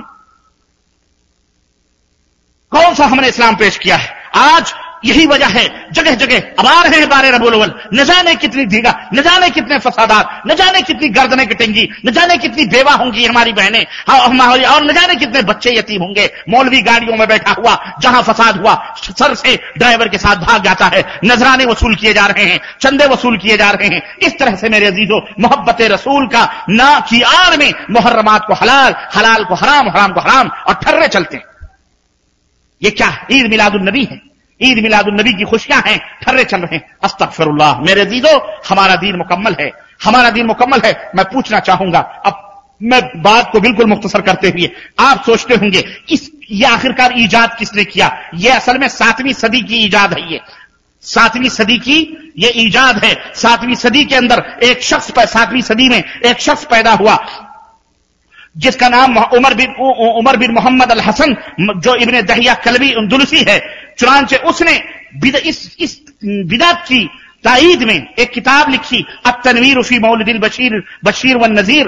और बादशाह ने उसके सिले में एक हज़ार अशरफी बतौर इनाम उसको अदा किया। और बादशाहों में इस बिदात को सबसे पहले रिवाज देने वाला वो सामरी बादशाह अबू सईद को कबूरी बिन अबुल हसन अली बुख्तगीन तुर्कमानी है, जिसका लकब मलिकुल मुआजम मुजफ्फरुद्दीन है, जिसे पाँच सौ छियासी में सुल्तान सलाहुद्दीन अयूबी रहमत ने एक इलाके अरमल का जो मूसल के करीब है, गवर्नर मुकर किया था। लेकिन उस बिदती खरीस ने इस बिदात को ईजाद किया और इस तरह से यह उम्मत के अंदर चल निकला। और यह बादशाह जश्न का बड़ा एहतमाम करता था। खुद बनफ से नफीस इस जश्न में शरीक होकर भाटों को, गवैयों को बुलाकर झींगा मस्ती करता था और खुद भी उसके अंदर झुकता था। चुनाचे तारीख इबन खल्लकान, सफ़र नंबर तीन सौ इक्यासी, और इस तरह से और भी तारीखी किताबों में ये पूरे वाकयात मौजूद हैं। कहीं भी इसका वजूद नहीं था, और जो लोग इसको कुरान से और हदीस से साबित करना चाह रहे हैं, वो कुरान और सुन्नत के ऊपर तोहमत लगा रहे हैं। मैं पूछना चाहूँगा, बतलाओ ये बारह रबी अव्वल। बारह रबी अव्वल की जो तारीख है ये नबी के जमाने में आती थी कि नहीं आती थी? बोलो। तिरसठ बरस हाँ ज़िंदा रहे। मैंने इसीलिए सारी तारीख बतलाई है। तेईस तेईस बरस नबुवत की ज़िंदगी, तेईस बरस तो आई होगी कि नहीं होगी क्या? आई है। बारह रबी अव्वल की तारीख। लेकिन कभी नबी करीम वसल्लम ने अपनी मिलाद बनाई अपने मिलाद बनाने का हुक्म दिया? हरगिज नहीं। हज़रत अबू बकर के दौर में आई यह तारीख की नहीं आई, बारह रबी अव्वल? हज़रत उमर फारूक आज़म के दौर में आई कि नहीं आई? हज़रत हज़रत उस्मान गनी के दौर में आई, तारीख की नहीं आई? मुझे बताया जाए, कोई भी माई कलाल दुनिया का बतलाए कि इन खुलफाए राशिदीन ने, खुलफाए राशिदीन ने कभी मिलाद नबी मनाया है? अरे छोड़ो उनको! मैं कहता हूँ, तुम नबी से नहीं दिखा सकते, सहाबा से नहीं दिखा सकते।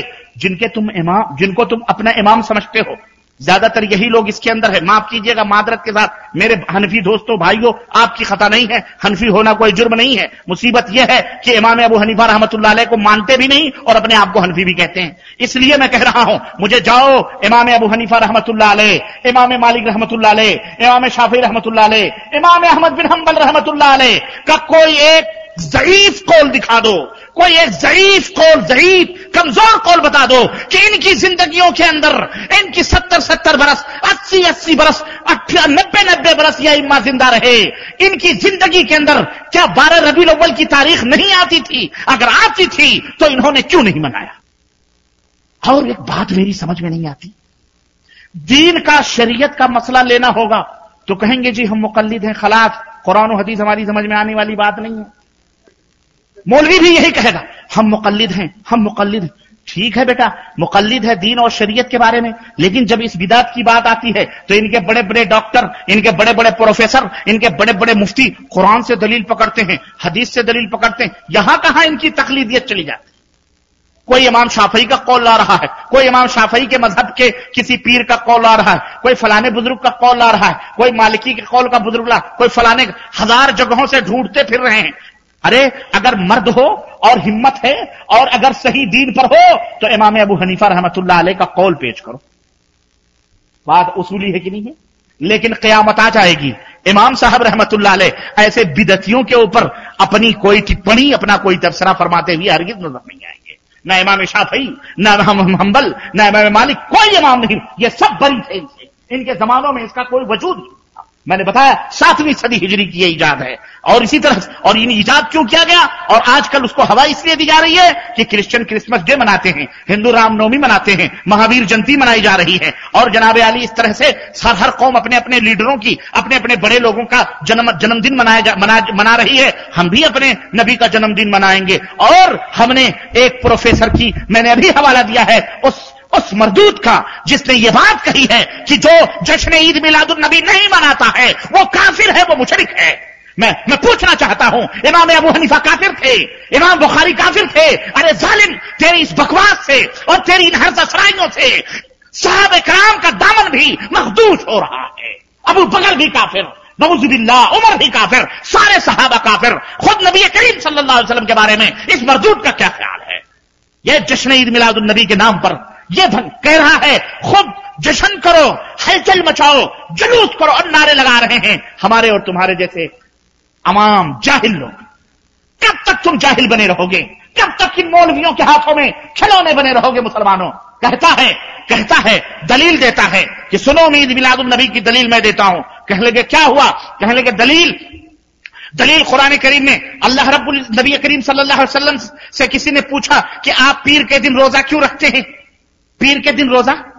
कहने लगे, पीर के दिन रोजा मैं इसलिए रखता हूँ, अल्लाह अल्लाह के नबी ने फरमाया, पीर के दिन मैं रोजा इसलिए रखता हूँ कि मैं इसी दिन पैदा हुआ हूँ और इसी दिन मेरे ऊपर कुरान उतरा तो देखो, नबी ने अपने, अपना मिलाद बनाया तो जब नबी ने मिलाद बनाया तो हम भी मीलाद बनाएँगे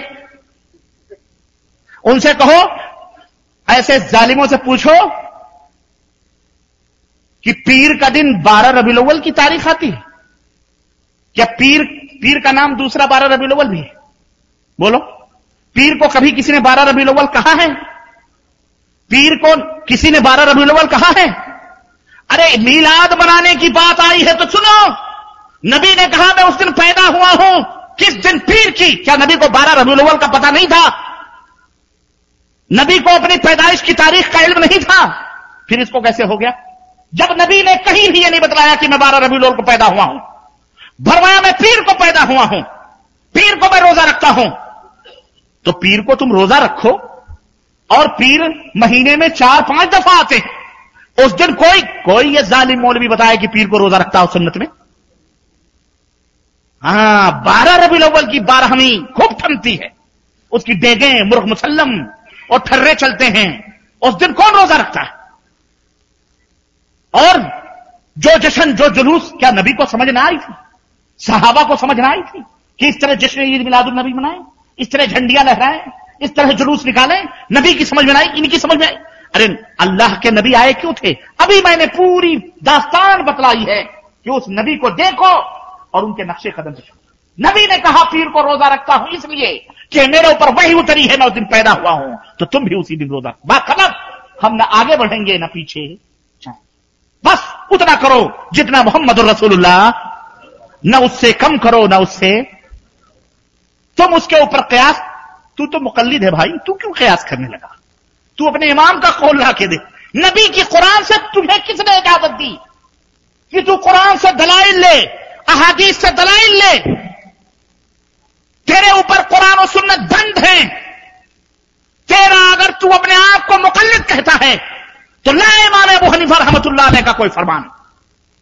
अगर मर्द है तो वरना जा बिदत के अड्डों में। मौलवियों से बताओ ये उम्मत मोहम्मदिया सल्लल्लाहु अलैहि वसल्लम के लोगों। कहते हैं अबू अबू लहब। खैर, अबू लहब ने पीर के दिन इशारा किया था। नबी सला कहते हैं कि बुखारी की रवायत है कि एक आदमी ने ख्वाब में देखा कि अबू लहब अबू लहब से पूछा, तेरा क्या हाल है? अबू लहब ने कहा कि, बहुत बुरा हाल है, मैं तो बहुत मर रहा हूँ। लेकिन पीर के दिन, एक दिन मुझे जो है पीर के दिन, पीर के दिन मुझे थोड़ी सी मेरी उंगली में वो हो जाती है। क्या हो जाती है? थोड़ी सी शफा हो जाती है और इस उंगली से पानी निकलता मैं चूसता हूँ। क्योंकि मैंने उसी उंगली से उस सो, सोएबिया लोंडी को इशारा किया था कि जा तू आज़ाद है। क्योंकि जब मेरा भतीजा मोहम्मद पैदा हुआ था उसने मुझे आकर के खुशखबरी सुनाई थी तो मैंने इशारा किया था कि जा जा जा मैंने तुझे आज़ाद किया। तो उस खुशी में उस खुशी में मैंने चूँकि खुशी मनाई थी इसलिए अल्लाह ताला मेरे ऊपर रहम फरमाता ओहो। मैंने कहा इशारा वो भी नबी भी, नबी की भी तरफ़ नहीं, लौंडी की तरफ़। और उसका यह हाल हो? उसका अबू लहब का? और अगर उसे यह मालूम होता कि यह बच्चा आगे चल करके हमारा दुश्मन बनेगा तो वो खुश नहीं होता, बल्कि उस लौंडी को कत्ल कर देता। अरे जो ज़िंदगी भर वो और उसकी बीवी खुद नबी के दुश्मन बने रहे हों। ज़िंदगी भर नबी करीम सलाम को जिसने सताया हो। उसकी बीवी दरवाजों के ऊपर कांटे डाल के डालती हो। नबी दावत दे रहे हैं, पीछे से कंकरिया मार रहा हो। ज़िंदगी उसकी गुजरी हो, और जिसने नबी को सारे मक्के में सबसे पहले गाली दी हो। तब बन लगा या मोहम्मद अली हाजा जमा था ना? जिसने ये कहा हो, मोहम्मद तेरे हाथ टूट जाए। क्या तूने हमें इसीलिए जमा किया है? सबसे पहला गालियों का पत्थर इसी अबू लहब ने दिया था, और अल्लाह ने कुरान उतारा था, तब्बत यदा अबी लहब। अरे अबू लहब तेरे दोनों हाथ टूट जाए। वो उंगली जिससे चचा ने इशारा किया था, वो तो टूट गई। टूटी कि नहीं टूटी? बोलो। टूटी कि नहीं टूटी? टूटी कि नहीं टूटी? ये आज भी कह रहा, उससे पानी रिस रहा है, हर पीर को वो चूस रहा है। अस्तगफिरुल्लाह। अकल।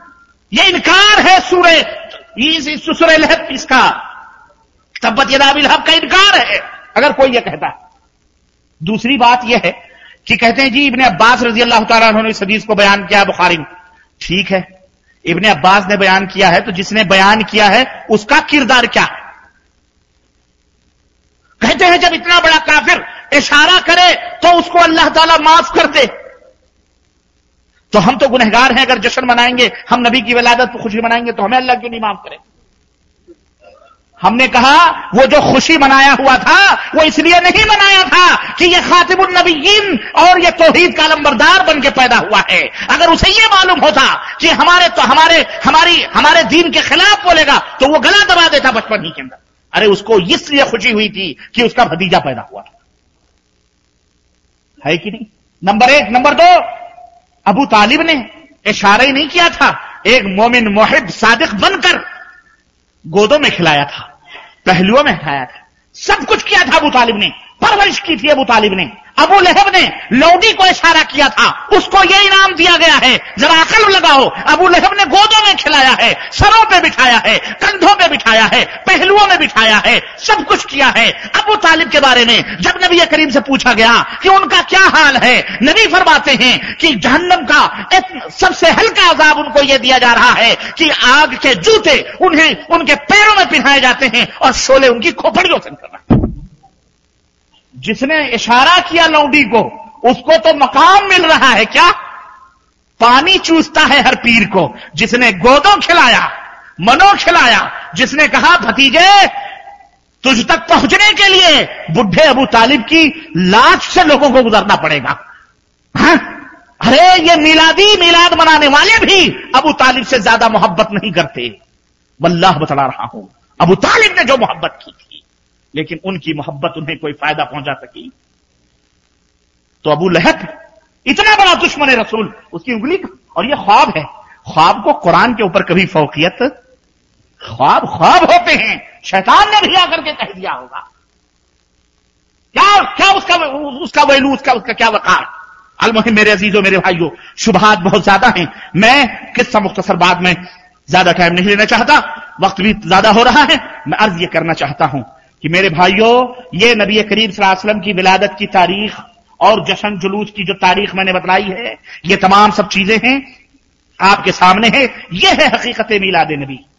ये है हकीकत मिलाद नबी। मौलवी विलादत से पहले की बातें तो करता है, तेईस बरस की बात कभी नहीं करता हुआ नज़र आता है। क्यों? अगर विलादत के बाद की बात करेगा तो मौलवी के पेट के ऊपर जद पड़ेगी। दुनिया पूछेगी कि मौलवी, इस मसले में तो नबी का यह किरदार है, पर तेरा किरदार क्या है?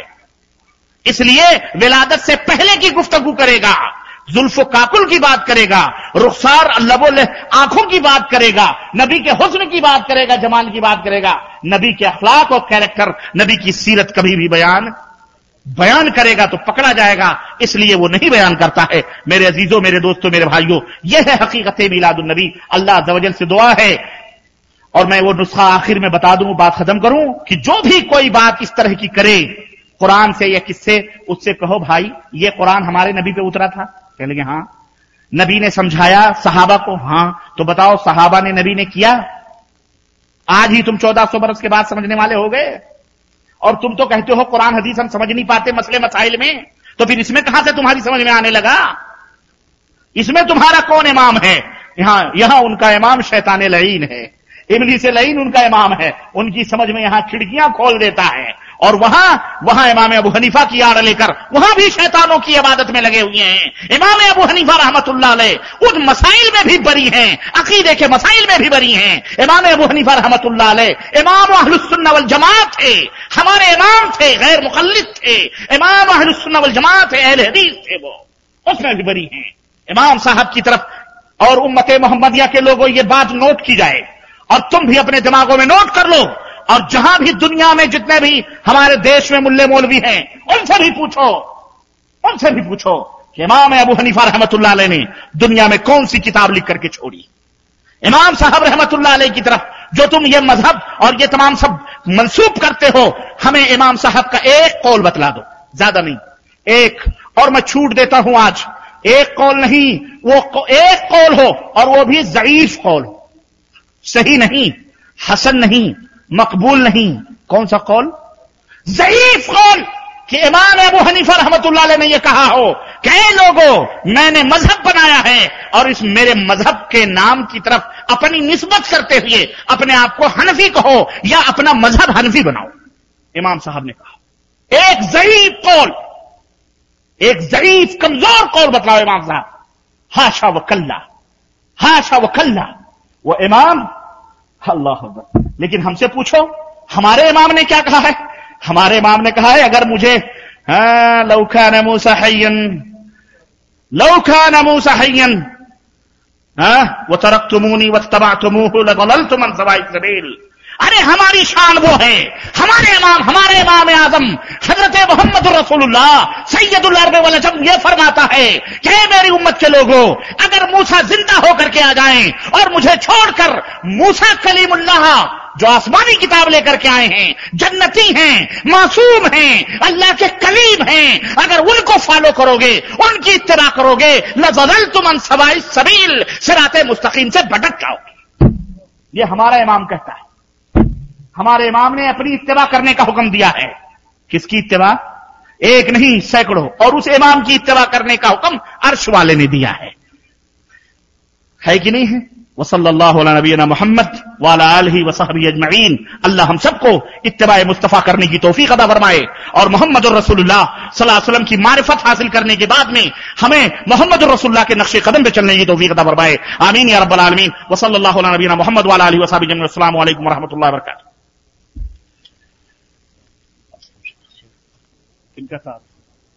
हमारे दरमियान हमारे दरमियान हमारे एक बड़े ही अज़ीज़ हिंदुस्तान से ताल्लुक रखने वाले एक भाई ने इस्लाम कबूल किया है अभी, और वह हमारे दरमियान मौजूद है। आइए हम उसे मुबारकबादी पेश करें, और अल्लाह से दुआ करें, अल्लाह हमारे इस भाई को साबित कदमी अता फरमाए। अल्लाह अकबर! अल्लाह अकबर! अल्लाह अकबर! ये हमारे भाई हैं, जिन्होंने अल्हम्दुलिल्लाह आज ही इस्लाम कबूल किया है। अल्लाह तबारक अल्लाह तबारक से दुआ करें कि अल्लाह तबारक ताला जो है ईमान में साबित कदमी अदा फरमाए। और अल्लाह सही तौर पर हमारे नबी हज़रत मोहम्मद रसुल्लाम के नक्शे कदम पे चलने वाला बना। जजाकल्ला खैर। मुबारक। अल्लाह खैर का। आप लोग बाद में मुबारकबाद नहीं दें। और आज भी एक और साहब ने ईमान कबूल किया है जो इस वक्त मदरे में है। बसुर जालियात के अंदर अल्लाह से दुआ करें कि अल्लाह तबारक हमारे भाइयों को हिदायत से जो है सही दीन पर चलने की तोफीक अदा फरमाए। वक्त ज़्यादा हो गया है, इसलिए सवालात भी अल्हम्दुलिल्लाह बड़े मुख्तसर हैं।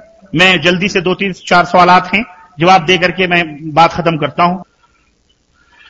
अल्लाह तबार तला ने कुरान मजीद में फरमाया है, ए नबी, हमने तुम्हारे आगे वाले और पिछले वाले गुनाह माफ़ कर दिए। जबकि नबी अकरम गुनाहों से पाक हैं। जवाब फरमाया, बेशक अल्लाह के रसूल गुनाहों से पाक हैं। लेकिन लफ्जिशों से लफ्जिशें जो होती हैं, वो लफ्जिशें जो होती हैं कभी कभी भूल चूक जो होती है, वो नबियों से भी हो जाती है। जैसे हत्य आदम से लफ्जिश हुई कि उन्होंने शैतान के बहकाव में दाना खा लिया। अल्लाह के नबी ने चार के बजाय तीन रकात पढ़ ली है। तीन के बजाय चार रकात पढ़ी जिसे सज्जे सहो हुआ। तो ऐसी लफ्जिशें ऐसी चीज़ें हो जाती हैं जिन्हें अल्लाह ताला बाद में मुतनबे फरमाता है। एक आदमी की शादी की वीडियो बनी। अब वो वफात पा गया है। उसकी तस्वीर देखना गुनाह है कि नहीं? ऐसी तस्वीरें बनाना हराम है जो फजूल है। मेरा निकाह आज के 11 साल पहले हुआ था और मेरी बीवी के वारिस भी राज़ी नहीं थे। निकाह ऐसी हालत में हुआ कि मैंने नमाज़ पढ़ता था, ना ही और अहकाम दिन बजा लाता था। और निकाह के वक्त भी मैं नशे की हालत में था। क्या मेरा निकाह सही है? हालाँकि उस बीवी से मेरे बच्चे भी हैं, इसी हालत में मुझे क्या करना? आपका निकाह अलहमदुल्ला दुरुस्त है। आप जब नशे से टूटे हैं, यानी आपका नशा जब हरन हुआ है तो आपने उसे बीवी तस्लीम किया है ना? खलास हो गई बात। एक भाई ने ये सवाल किया है, ये जो वीडियो कैसेट बनाई जा रही है, ये कहाँ तक दुरुस्त है? मेरे भाइयों, इस सिलसिले में मैं आपको बताऊँ और आइंदा इसे सवाल न, कर, न, न करना चाहिए। जब हकीकत मालूम हो जाए कि दीन की तबलीग और उसकी नशर शात के लिए आजकल जो जमाना चल रहा है इंटरनेट का और पूरे जो है दुनिया में तो ऐसी दीन को फैलाने के लिए उन वसाइल का इस्तेमाल करना जायज़ है। लेकिन हराम कार्यों को फैलाने के लिए बहरहाल वो हराम है। तो दीनी बेस पर शेख बिन बाज रहमत और शेख मोहम्मद बिन हुसैमीन रहमत इन मशायक का भी जालियात की तरफ़ से यही फतवा भी है कि दीन की नशर शात के लिए इलमी टेक्निकल जैसे टेक्निकल शोबे हैं जैसे डॉक्टरी का शोबा और बहुत सारी तालीमत हैं। तो तालीमत को फरोग करने के लिए बहरहाल जायज़ और हलाल हैं। एक भाई ने सवाल किया मेरे बाप ने मेरा नाम पप्पू रखा है मुझे ये नाम अजीब सा लगता है क्या नाम दुरुस्त है? आ, मैं समझता हूँ पप्पू प्यार से कहते होंगे आपको, आपका तो असली नाम कुछ और होगा। अब लोग प्यार से कहते हैं तो कोई हर्ज नहीं है बहरहाल, लेकिन असली नाम बेहतर होता है, उसी से पुकारना चाहिए। हिंदुस्तान में एक मुस्लिम कब्रिस्तान है, वहाँ पर कब्रें बराबर करके बस्ती बनाई गई है। वहाँ पर मेरे घर में क्या यहाँ पर रहना जायज़ या नहीं बताइए? ना, ऐसे, ऐसी जगह पर जहाँ कब्रिस्तान बराबर करके वहाँ आबादी बसाई जाए, नहीं रहना चाहिए, हराम है। क्योंकि वो कब्रों की तोहीन है, और अल्लाह तबा अल्लाह के नबी वसल्लम ने कब्रों के ऊपर घर बनाने, बैठने से मना फरमाया। बहुत सारे लोग पाँच टाइम नमाज़ भी अदा करते हैं, लेकिन उसके साथ साथ टीवी, वीसीआर फ़िल्म भी नहीं छोड़ते। क्या उनकी नमाजें फ़ायदा मंद होगी नमाज़ तो बहरहाल फ़ायदा फ़ायदा होती तो ये हरकतें करते वो। है ना? नमाज़ तो खैर हो जाती है। फ़ायदा होती है, नहीं होती, अल्लाह ही बेहतर जानता है। अल्लाह फरमाता है सलाद तनहा मुनकर। नमाज़ बेहाई बुराइयों से रोकती है। अब अगर किसी बंदे को बेहाई बुराइयों से रोकती है, अल्हम्दुलिल्लाह, वो समझ ले कि उसकी नमाज़ उसको फ़ायदा पहुंचाती है, और जिसे नहीं रोकती है, वो समझो वो नमाज़ बेअसर है। अल्लाह ताला तौफीक अदा फरमाए और हम सबको सरात मुस्तकीम में चलाए वसल्लल्लाहु अलैहि नबीना मोहम्मद वाला अली वसलम वसलाम वालेकुम रहमतुल्लाहि व बरकातहू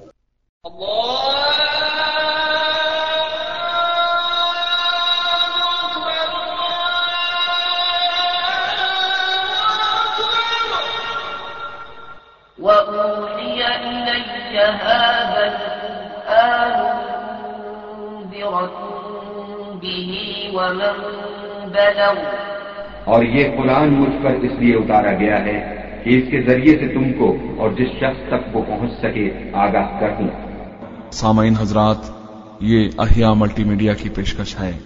हमारा इंटरनेट पर पता है, अहिया डॉट ऑर्ग यानी A H Y A dot O R G